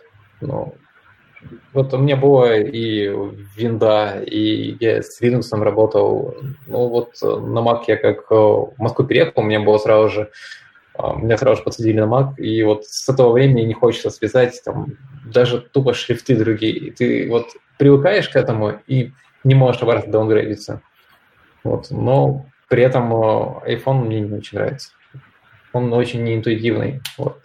Даже я говорю не как пользователь дроида, а в принципе как человек, который наблюдает, как э, супруга у меня, у нее iPhone, она постоянно про какие-то функции даже не знает. Вот, э, причем там ты такой гадываешься через некоторое время. Вот, в, в iPhone не, не очень OS, а в Mac она клевая. Но некоторые вещи там тоже ты не сразу уже доходишь до них, то что тебе иногда нужно взять что-то и там где-то перетащить э, курсором мышки. Например, там какие-нибудь там сертификаты, чтобы их вытащить, тоже нажать там на Chrome взять их э, и перетащить рукой э, из э, панели с адресом на рабочий стол. Вот в этом прям. Я очень долго догадывался, как это сделать. Да, и вот, кстати, когда я пересаживался с Android на iPhone, до сих пор иногда в ступоре, например, у меня дома и 2, и 4 Гц, и 5 Гц, и в самой дальней комнате не ловит 5-герцовый почти, и мне нужно переключиться, и мне нужно лезть в настройки, и постоянно у меня это вызывает такое возмущение, что на андроиде там пара кнопочек, а тут тяжело. Спасибо. Так, ну, Паш, у тебя... Я, я бы еще добавил э, про то, что Снежок, уходи в свой двор, после того, как Никита услышал все ответы. Нет, я еще не услышал все ответы, но так как Паша работал в Касле, а про кассу э, в Самаре все слышали, наверное, первое, у них есть алкобар прямо в офисе, второе, если ты к ним приходишь, тебе дают MacBook, вот. Я думаю, у него есть MacBook. Вопрос лишь в том, это вот тот, который остался с Касла или уже новый? А, ну, во-первых, про алкобар и про MacBook это все правда. А, и на самом деле через два года по их правилам ты можешь MacBook вообще забрать себе, и то есть и тебе дадут новое железо, вернее, как бы компенсируют часть на новое железо. И это очень хорошо. А, и да, у меня сейчас остался MacBook из Касла, и вообще я, получается, с 2011 года, как перешел на MacBook, я а, больше не возвращался на Windows никогда, и считаю, что это тоже наиболее лучшее а, сочетание железа и софта для разработки. И хотя до того, как я купил MacBook, но уже начал э, заниматься iOS-разработкой, ну, экспериментировать, э, я это делал на Windows ноутбуке и на виртуальной машине. И как бы, несмотря на то, что это звучит достаточно все так э, шатко, это работало. И к вопросу о том, нужно ли обязательно иметь Mac для мобильной разработки, нет. То есть можно пойти вот по пути виртуальной машины и поставить на нее macOS. А можно также, например, разрабатывать на React Native – и тоже будет возможность э, собирать приложение, делать приложение под э, iPhone. То есть в этом не должно быть проблем. Ну, насколько а, я знаю, чтобы под React собрать, все равно нужен э, Mac. Я не, не знаю, не уверен точно сейчас, стопроцентно ну, как, не скажу, но из того, что я слышал, э, что это возможно. Возможно, да, что там не поддерживает архитектуру ARM, но не знаю, то есть, возможно, они используют какие-то трюки, чтобы на самом деле приложение можно было собрать. Не уверен. А насчет а, вообще машин для разработки, я на самом деле считаю, что тоже а, самая главная вообще инвестиция, как разработчиков в свою продуктивность и так далее, которую можно сделать, это взять себе максимальное железо. То есть, а, если действительно есть выбор там, взять чуть-чуть Э, железо побыстрее, и есть на это средства, то лучше взять и сделать это, потому что в конечном счете даже там 2 секунды на каждом э, билде это можете сэкономить там часы и дни в долгосрочной перспективе, это может быть очень важно. Э, просто не все это понимают, а на самом деле да, это очень важно. При этом нужно сказать то, что не обязательно еще вот, чтобы там, твой компьютер был быстрый, еще есть такие штуки, когда ты берешь и запускаешь код удаленно на каком-нибудь там суперкомпе компании. То есть э, есть такие там, фреймворки open source, опять же, называется mainframer, когда ты можешь э, там, любую задачу запустить удаленно и получить э, от нее результат. И вот если нас слушают какие-то там условные CTO или там люди, которые им сочувствуют, то не обязательно, конечно же, брать маки, а можно ускорить команду за счет того, что поставить какое-нибудь хорошее железо и выдать такие ну, более-менее средние ноутбуки. А, ну просто с мобильной разработкой практически в любом а, как бы workflow тебе приходится так или иначе постоянно запускать код локально, и это ну, э, напрямую зависит от железа. То есть чем быстрее железо, тем быстрее твоя ну, тем лучше твоя продуктивность, на самом деле. Если ты бэкэнд-разработчик, то тебе как бы все равно, ты можешь писать э, код э, в блокноте а, на каком-нибудь старом MacBook Air и, в принципе, разворачивать это куда-то и так дебажить. А вот, к сожалению, с мобильной разработкой не совсем так получается. И вот, например, у меня а сейчас MacBook э, с i9 процессором, и он мне нравится даже меньше, чем вот мой предыдущий с i7, потому что он постоянно греется, просто как черт. А это хорошо, конечно, что зимой можно им погреться, если что, прям стабильно э, запустить какой-нибудь build, и все, и тебе тепло. Но это очень сильно влияет на его производительность, то есть как только он греется, он сразу начинает э, работать медленнее, и это прям раздражает. То есть прям я чувствую, что я не могу работать так быстро, насколько я хочу это делать. Да, При этом, смотри, это iOS нельзя допустить угу. на Android. Да. Вот. Unix 7. Да. Unix Сейчас про то, что iOS не запускается на майфреймерах. А я хотел накинуть то, что все мобильные разработчики, которые разрабатывают свои приложения с MacBook, у них всех потные ручки, и самое главное решение для у Android-разработчиков это mainframer. Вот. И хотел еще рассказать, что в роботах мы тоже на входе даем MacBook Pro. Нативочка подъехала. А, на самом деле, я думаю, что нам стоит уходить от темы маков, поскольку вот что у нас в чате, что здесь на подкасте, как только мы поднимаем эту тему, сразу все хотят а, высказаться, и всем есть а, чем поделиться и о чем поспорить. Но у нас есть еще одна холиварная, на мой взгляд, тема. Архитектура и чистый код в мобайле. А, вот Миша написал, что является покойником творчества дядюшки Боба. Вот. И архитектуры, чистого кода. И Дима тоже рассказывал доклады, что у нас, что, по-моему, в Тольятти тоже, Дима, ты рассказывал про Viper. Ну, в общем, на, на конференциях выступали.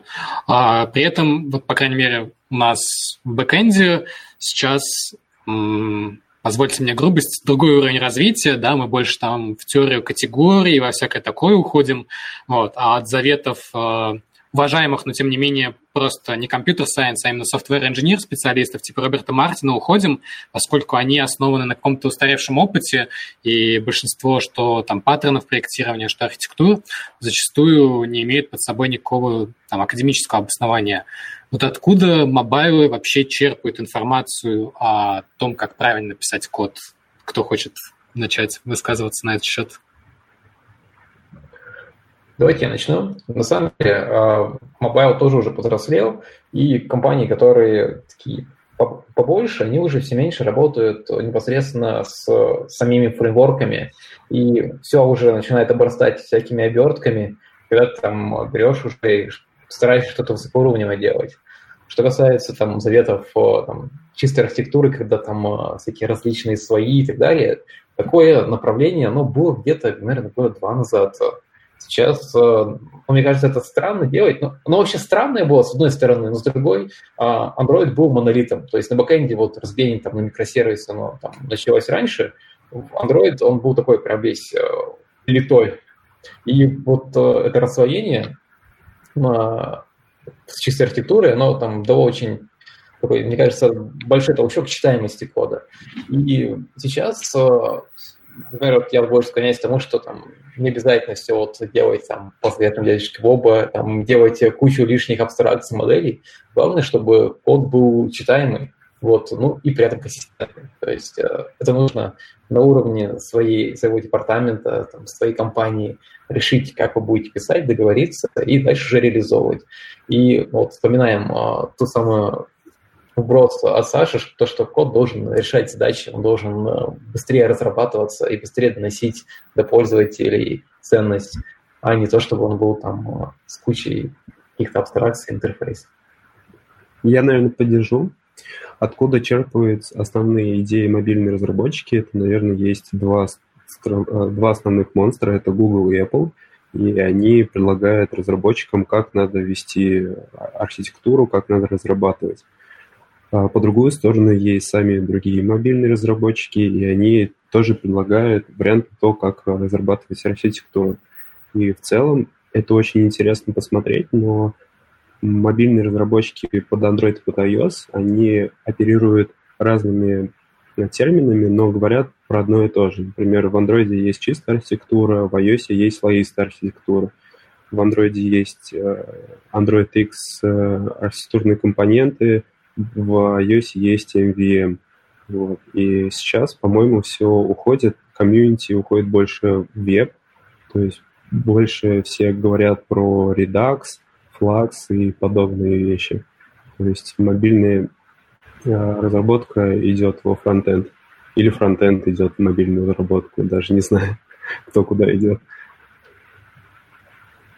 Ну да, есть такая тенденция состоит машинами, это, это да, вот, э, но вообще, в принципе, все архитектуры и так далее, они же так довольно по кругу ходят. То сначала хотели, чтобы у тебя там было все реактивное, потом будет императивное, потом опять реактивное. То есть э, оно так, ну, скорее не по кругу даже, а так по спирали. Просто там каждый виток у тебя там немножко чуть более технологично, чуть более там э, появляется всякий сахар от языков, все там более красиво получается, но суть там примерно одна. Ну и, соответственно, еще влияет размер приложения, потому что там, если говорить про разработку лет 8 назад, да, это были просто такой клон вот сайтов, когда на клиенте практически не было логики, все там абсолютно делалось на бэкэнде. Сейчас уже там начинается и в другую сторону идти, то, что мобильные приложения, они уже такие прям комбайны, в них очень много всего, и это уже не просто он типа клиент, который там, условно парсит э, XML, который приходит и перерабатывает его в вид, э, в мобильные виджеты. Ну, кстати, да. вот по поводу асинхронности, э, вот, по крайней мере, пока, когда я знакомился с Flutter, там еще в Dart не завезли async а, но уже многое было под это подготовлено, и после того, как э, в ECMAScript 6, по-моему, завезли как Await, а, он начал распространяться, и сейчас и в Java даже его тащат, и Rust недавно застабилил эту фичу, и прям такой вот супер-мега хайп, да, на, на моей памяти это вот на уровне хайпа, который был связан с микросервисами, а, в нативной разработке, да, в Swift, в Java или в Kotlin а, как прижилось, не прижилось асинхронное программирование? Ну, в Kotlin коррутивные они немножко раньше появились, чем э, в Dart, насколько я помню. Но оно немножко проще, чем э, фреймворки типа реактивщины, потому что ну, в Android очень сильно распространен, чуть больше, чем в iOS. А, он немножко сложнее, чем вот э, ну, те самые карутины, которые довольно просто воспринимаются сразу же. При этом э, у Куратин чуть э, меньше возможностей власти. Вот. Но в Kotlin они пытаются нагнать RX, э, там, сделать такие же всякие операции, чтобы был такой же функционал. То есть, мне кажется, в ближайшее будущее все будет меньше RX, больше крутим там, через там, парочку лет, я думаю, картины займут место. Что дальше будет? Ну, посмотрим, наверное, обратно начнет возвращаться на что-то более а, реактивное, вот, более функциональное. Ну вот союз разработки как бы немножечко не так, то есть наоборот сейчас какое-то стремление сделать все больше реактивному, то есть вот новый фреймворк от Apple, который а, последний, на последнем выдате показали, это Swift UI, то есть это прям очень сильно похоже на React, на React Native, только как бы переваренный Apple сделанный им самим. И он на основе комбайна, комбайн это, это то есть тоже, по сути, фреймворк для реактивного программирования. А, вот, и дело в том, что в Swift в самом на уровне языка не реализовано еще пока async await. Э, есть слухи о том, что это будет в следующем, планы и слухи о том, что это будет уже скоро в следующем Swift. Э, но в iOS есть э, несколько библиотек, которые позволяют делать то же самое GTD и Operations. И, в принципе, как бы возможности все те же самые у тебя есть. Может быть, просто синтаксис чуть отличается. На самом деле это никак не мешает людям делать то же самое, что дают async в других языках. Хочу сразу сказать то, что Swift UI просто ужасен. Это, это, это просто очень плохо. Это просто молодая технология, скорее. То есть... Не в этом дело. Дело в том, что там очень много э, поведения, которое определяет за тебя система. То есть ты можешь написать, что у тебя есть вьюшка, в ней есть лейбл, есть кнопочка. И SwiftUI сам расставит между ними отступы. И если тебе нужны другие отступы, то там начинается пляска с бубном и попытка отменить это дефолтное поведение, которое иногда есть, иногда его нет, оно не задокументировано никак, и работать с этим практически невозможно. То есть пока что SwiftUI не пригодна для того, чтобы ее использовать в продакшне от слова совсем. Ну, смотрите, на самом деле, по крайней мере, то, что я знаю про Flutter и гугловское стремление по мобайлу, а, там идет вот а, повышение уровня абстракции до такого, чтобы а, помочь больше дизайнерам и другим, но не совсем техническим специалистам начать писать, если не бизнес-логику приложений, да, то хотя бы UI-часть, часть представления, может быть, фреймворк вот этот вот SwiftUI он как раз стремление Apple тоже что-то привнести такое, и он как раз нужен для тех кейсов, когда тебя устраивает дефолтное поведение, тебе нужен либо прототип, либо UI без какой-то кастомизации, ты накидываешь элементов и забываешь, ну, а если, соответственно, тебе нужен а, больше контроль, то ты идешь а, в больше низковорощину. Не, ну все равно архитектура — это штука, которая должна решать задачу. Поэтому для прототипов, да, можно использовать Swift UI, можно использовать React Native и очень быстро и весело делать что-то очень простое. Но как бы есть и другие задачи, когда нам нужен контроль, когда нам надо поддерживать большую систему, и там уже эти штуки не прокатят. То есть ну, наверное, действительно хорошая архитектура подразумевает возможность удобных расширений, и получается вот закон Паретта, да, когда 80-20, вот, и в хорошей архитектуре это для тебя всегда должно быть 20-20, типа, по усилиям и 80-80 по результату. По крайней мере, в бэкэнде я такого не встречал. То есть в основном всегда ты либо получаешь, как вот с спрингом, что-то, что из коробки дает тебе 80% результата, но остальные 20% ты добываешь какими-то неизмеримыми хаками и кровью. Вот. И, возможно, в мобайле те же самые проблемы. Не, ну смотри, все равно архитектура должна развиваться вместе с приложением. И если у тебя приложение растет, то архитектуру надо, надо модифицировать так, чтобы она отвечала текущим потребностям приложения.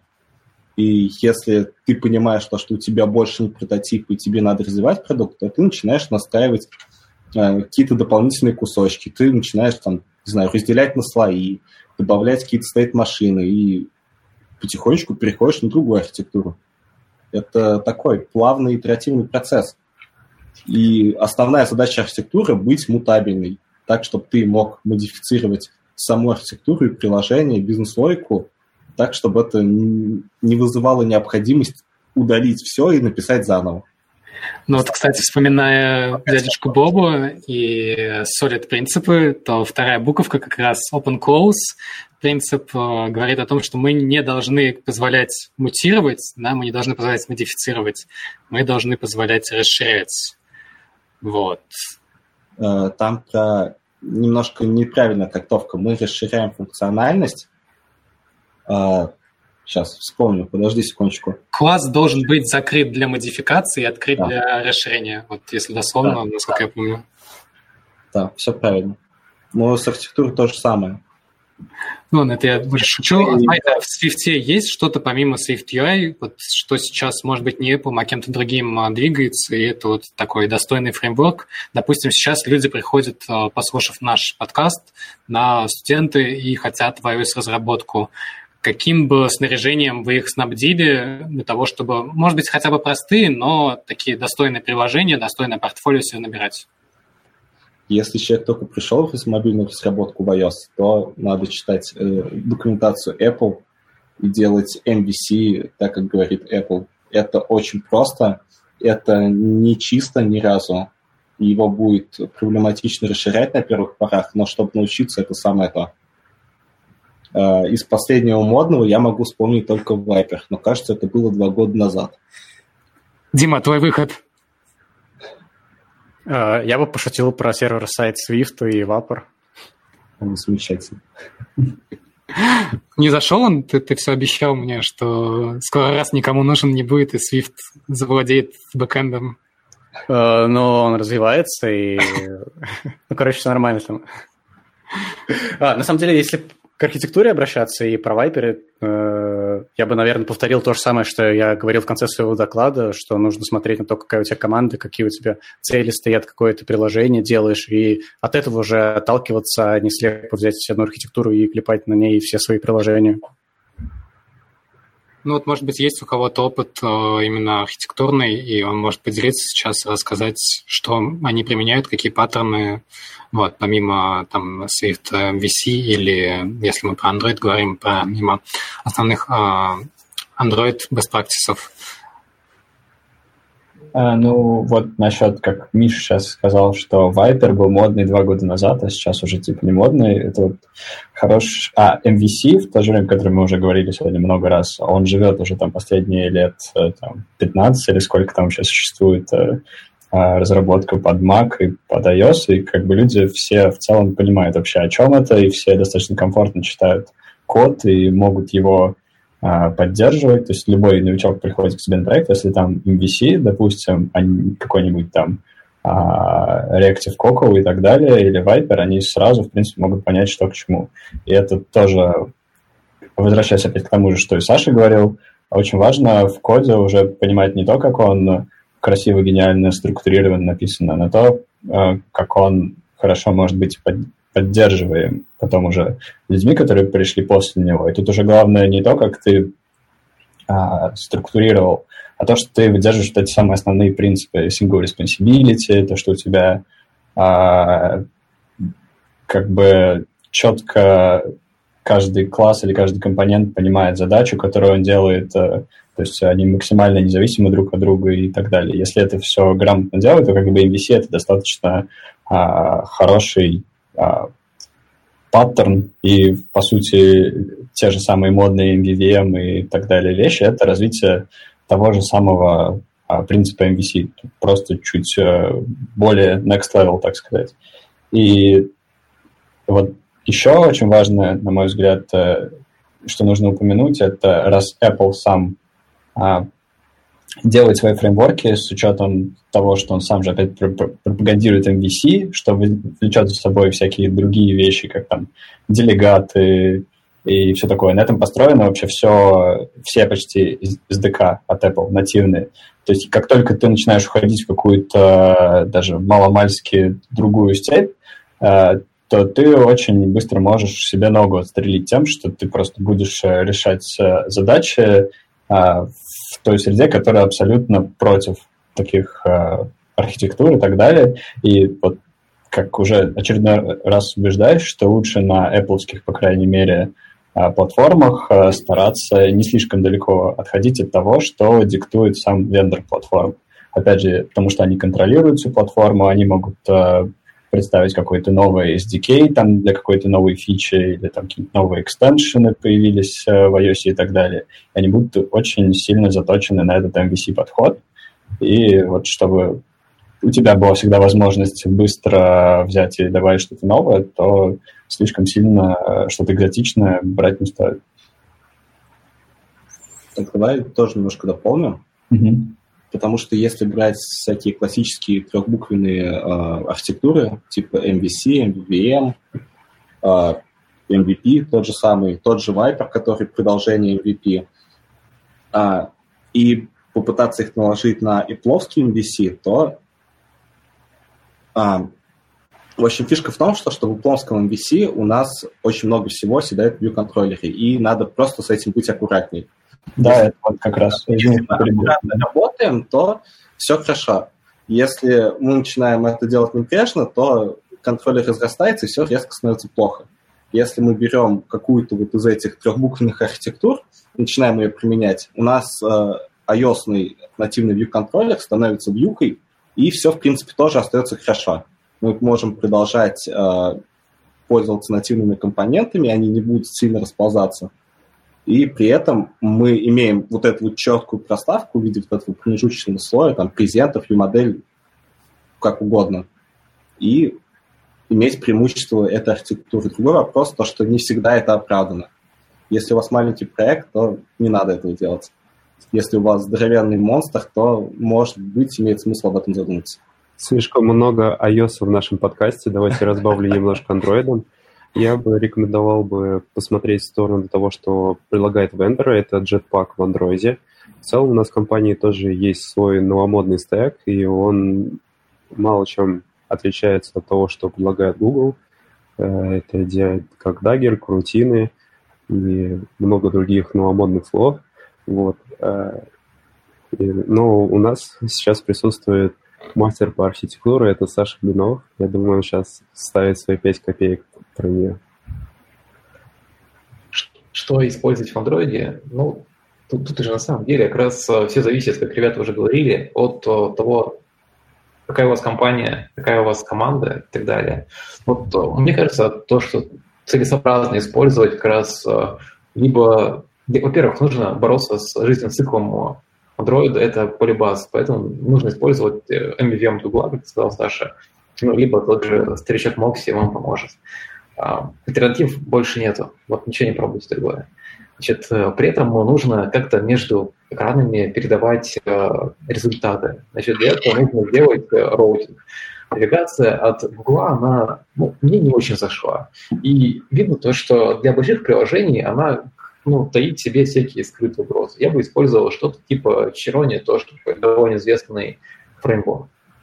Вот на самом деле мы уже получили плюс-минус Viper.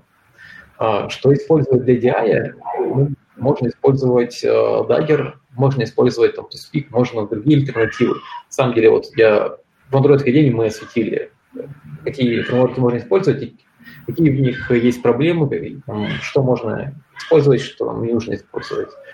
Как делать э, все остальное, все то, что заходится за презентационным слоем ниже, тут уже нужно решать в зависимости от того, какая будет бизнес-модель приложения. То есть чем больше там, логики на устройстве, тем больше, наверное, нужно каких-то абстракций слоев. Если приложение довольно простое, которое является просто отображением данных сервера, то, наверное, может, им даже и не нужно. Вот этого делать в архитектуре. Все на самом деле довольно просто. Все довольно просто, если ты руководишь Android-направлением с огромным опытом разработки. Да, действительно. Вот. Спасибо большое. Опять же, возвращаясь к Flutter, а, извините, что я с ним достал.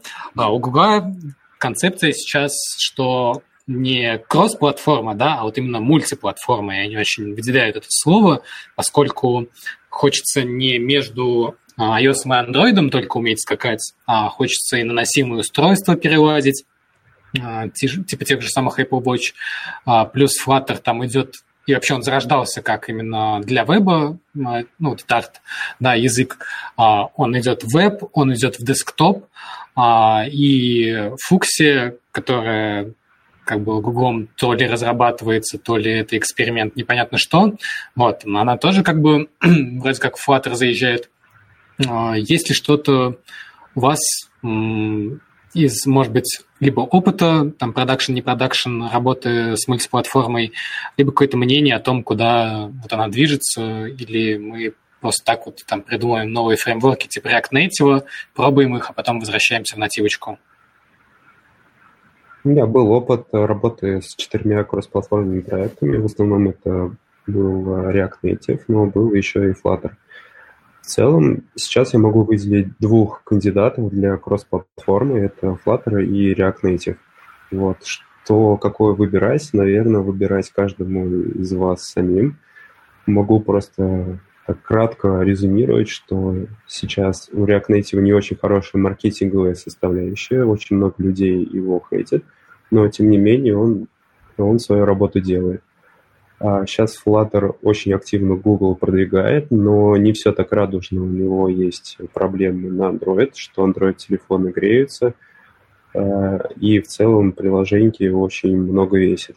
Поэтому сейчас, по моему мнению, нету серебряной пули, которая убьет и сделает решение сразу на двух платформах, которая будет качественная, безопасная и высокопроизводительная для того, чтобы оно было качественное и высокопроизводительное, надо делать всегда это приложение на нативе. Но не каждая бизнес-задача э, не каждую бизнес-задачу надо решать таким способом, например, мое А, да, я... Давай.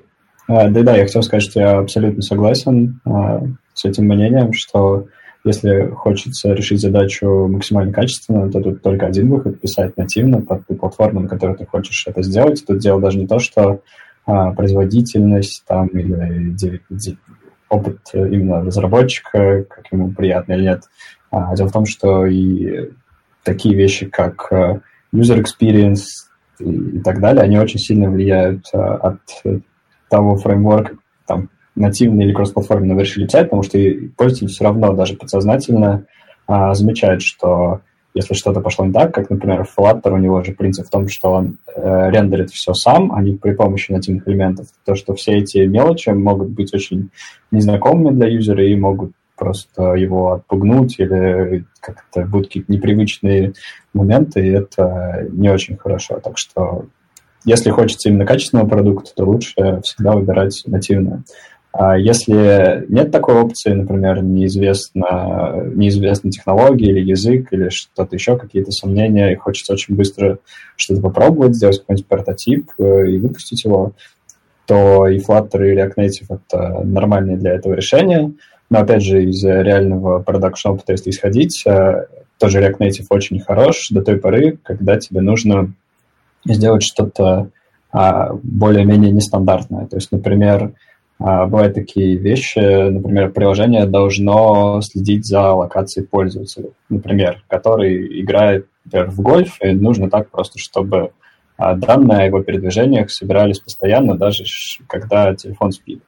И это достаточно тривиально сделать, например, при помощи нативных Apple SDK, а в React Native нету обертки, которая помогла бы тебе достичь э, сбора тех же самых данных, просто в комьюнити никто такое решение еще не создал. И тебе придется а, самому написать а, эту библиотеку, написать для нее обертку, также сделать Android-реализацию, например, если у вас кроссплатформенное приложение, просто чтобы такую базовую фичу заиметь. И это может, опять же, вылиться, что ты экономишь в целом, если ты пишешь код сразу для двух платформ, но потом опять воткнулся в какую-нибудь вот такую преграду и тратишь а, дни, недели, просто чтобы а, достичь вот этого.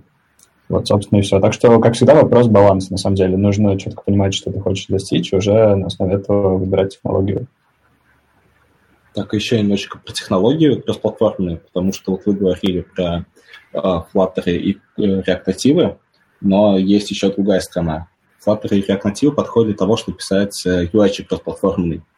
И вот с ним как раз, да, есть эти сложности, что он не будет выглядеть нативным ровным счетом никогда, и все равно вам, скорее всего, понадобятся какие-то нативные компоненты, которые вы не можете достать из Flutter или React Native из этого фреймворка, потому что их там не реализованы и придется делать самому. Есть другая сторона, когда мы хотим оставить UI нативный, описать какие-то общие компоненты кросс-платформенные, логику выносить в мультиплатформу. Тут у нас появляется тот самый Kotlin Native, который не имеет UI-фреймворка рядышком. Э, и тут появляется C++, всеми нами любимый. Э, и тут более сложный выбор. То есть, э, с одной стороны, у вас стоит вопрос, хотите ли вы иметь нативную UI с нативными и плавными скроллами, с другой стороны, хотите ли вы шарить логику. Опять же, шариком логики тоже есть сложности C++, потому что не все любят C++, скажем откровенно, и многие не любят писать на C++, там всякие молоти, алоти и прочее. А Kotlin в этом отношении намного приятнее. Но Kotlin собирается дольше, ощутимо дольше. И само подключение Kotlin Native к iOS это, скажем так, в самом простом тривиальном случае это происходит быстро и достаточно просто. Но Kotlin а, не предоставляет а, такого приятного бриджинга. То есть у нас есть, как бы говоря, дженерки в Kotlin и дженерки в Swift. И они дружат через Objective-C, а в Objective-C дженерики весьма такие номинальные. И теряется вот этот вот сахар языка. А, то же самое с финальными классами. А, есть вопросы к многопоточности в Kotlin Native со стороны iOS. И вот таких моментиков набегает. Но в целом а, это те технологии, которые позволяют Э, прямо сейчас э, делать общую логику достаточно большую на одну, на две платформы. Хочу немножко поправить Мишу. Когда вы разрабатываете на React Native, это приложение выглядит реально как нативное приложение, потому что мы используются нативные компоненты. Во Flutter UI отрисовывается в движке, и он имитирует работу нативных компонентов. Но React Native — это реальные нативные компоненты. Окей, Саша виднее я видел React Native только из угла. Слушай, ну, а все вообще... равно, там же нету navigation контроллеров, там же все пишется через вьюхи, которые врапятся в наследники от UIView, и собирается интерфейс из view. И какой-нибудь search контроллер нативный ставить невозможно. Или я ошибаюсь? Да, ошибаешься. Ну, если говорить про то, как он реализован на Android, то там можно вызывать несколько, допустим, активностей, и это выглядит как реально нативная навигация. Там менять фрагменты, и анимация можно там делать то, как оно реально происходит в нативе. В iOS я не могу взяться как эксперт в этом вопросе, но по моему мнению, там такие же анимации нативные. Из-за этого я могу сделать вывод, что React Native — это там такие же, такой же контроллер используется, но я могу ошибаться. То есть в React Native есть разные виды реализации, э, нативной навигации, примерно то, как ты говоришь, но есть библиотеки, которые реализуют и navigation контроллер, который нативный, нативный. Паша, весь, пожалуйста, да, да, кажется, у, меня... у тебя был опыт. Да, был опыт с React Native, и смешное самое в том, что, например, там три года назад, когда мы начали как раз экспериментировать с React Native, а, было две библиотеки для навигации, одна официальная, одна как бы рекомендуемая самим сообществом, и они обе работали очень плохо.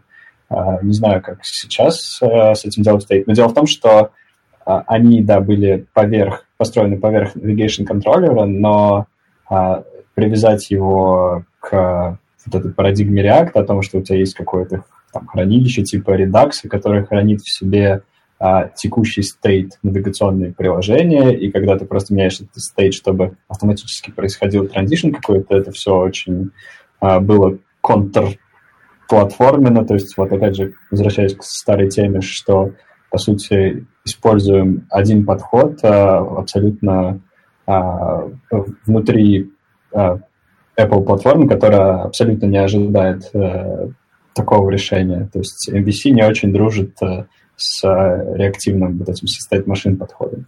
Вот это все работало очень плохо, и, насколько я знаю, тогда уже эта тема в комьюнити очень сильно обсуждалась, и несколько людей писали свои собственные реализации навигации в iOS, и до чего это пришло, я не знаю. Но опять же, возвращаясь к основному вопросу, да, React Native всегда все транслирует в UIKit, поэтому приложение выглядит и работает так же, как нативное.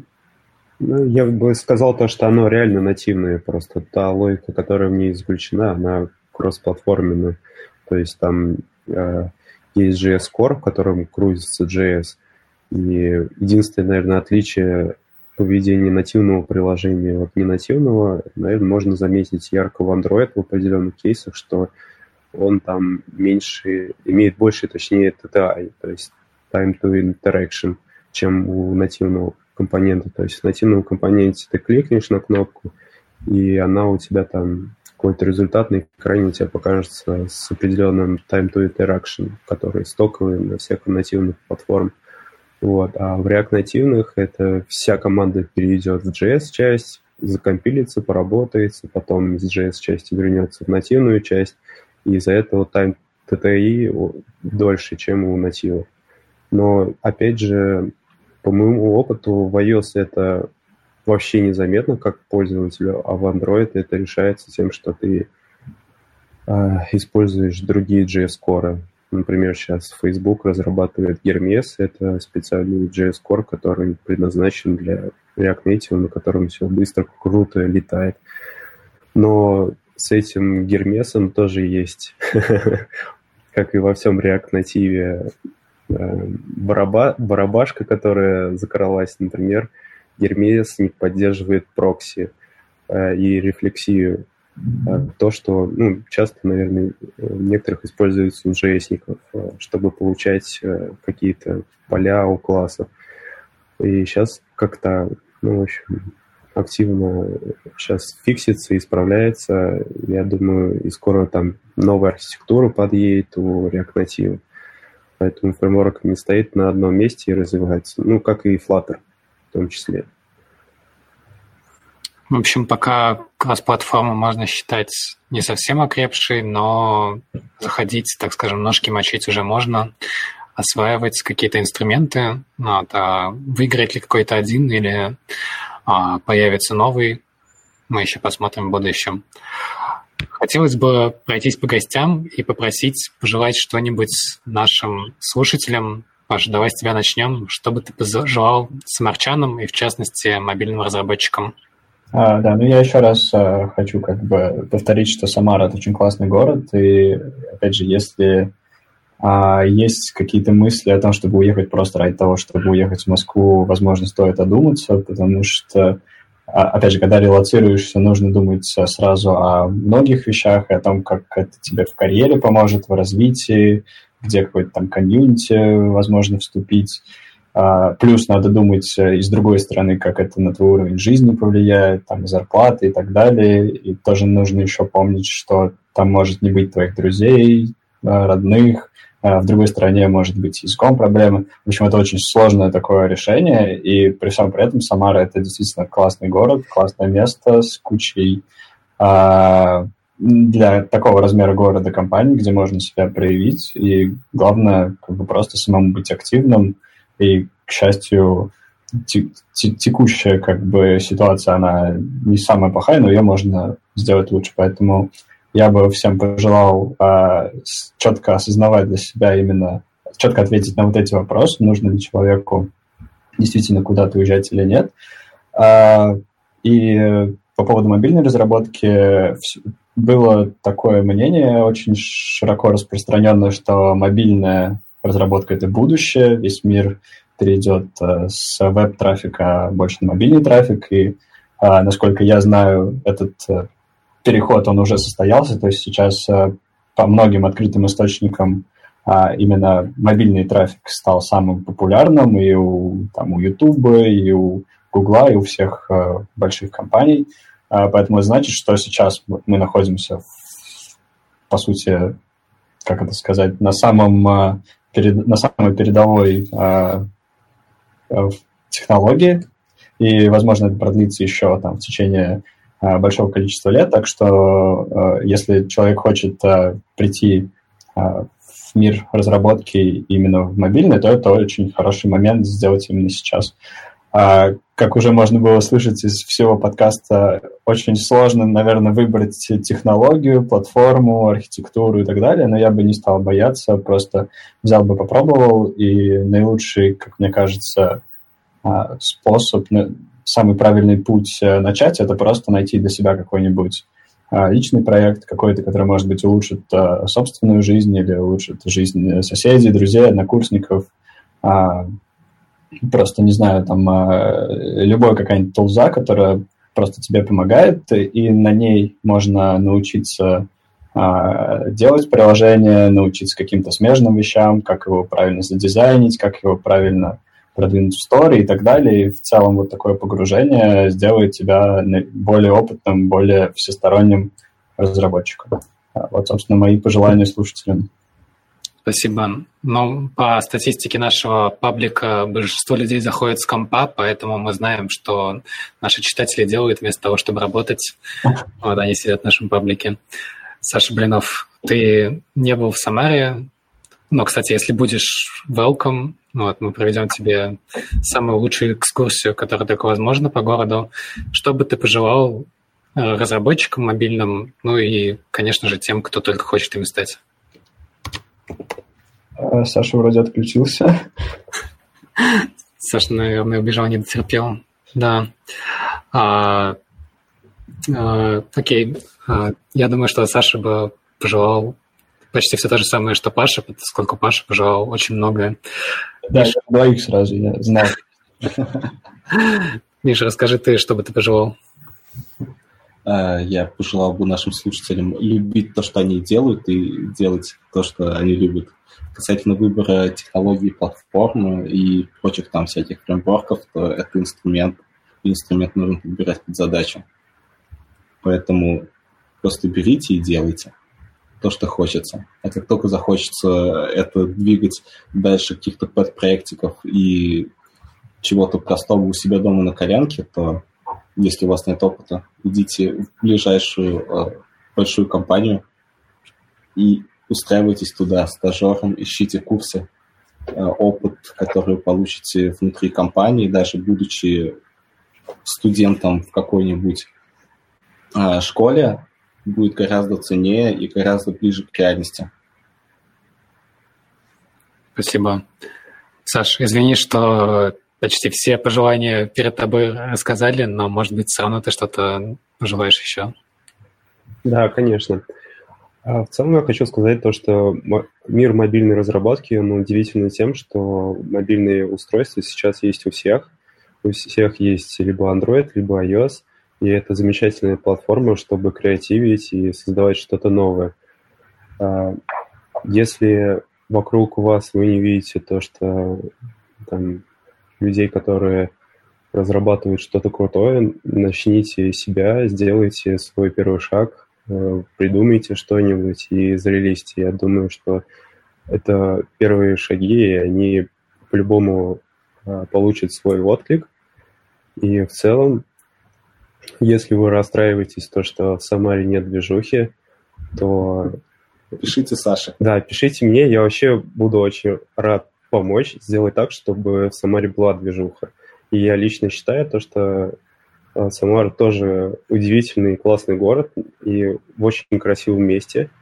Мало городов и сел могут похвалиться такой замечательной э, рекой, как Волга, такой замечательной красотой, как Заволга, и таким замечательным пивом, который разливается за этой же самой за Волгой. Ребят, давайте объединяться, делать крутые вещи, метабиться, общаться. Всем кайф.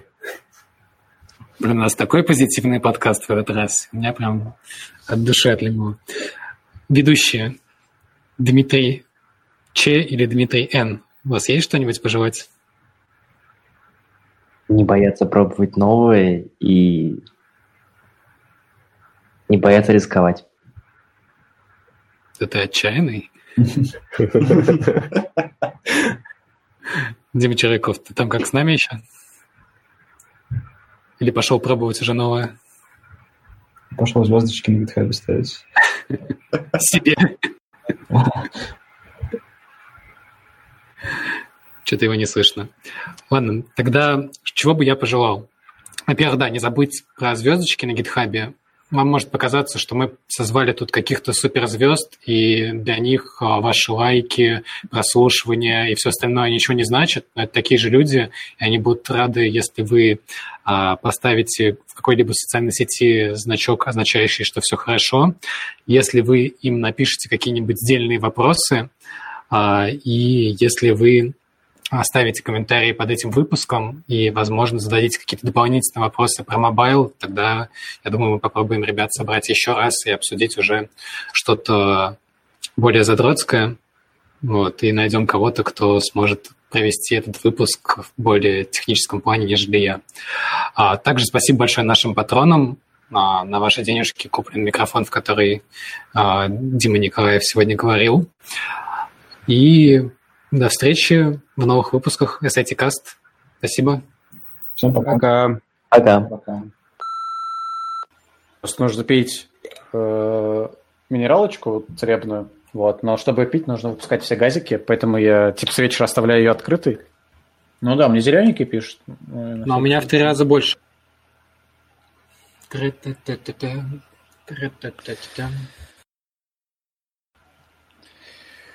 Ой, ё. Уронил. Вот, вот, вот это слышно.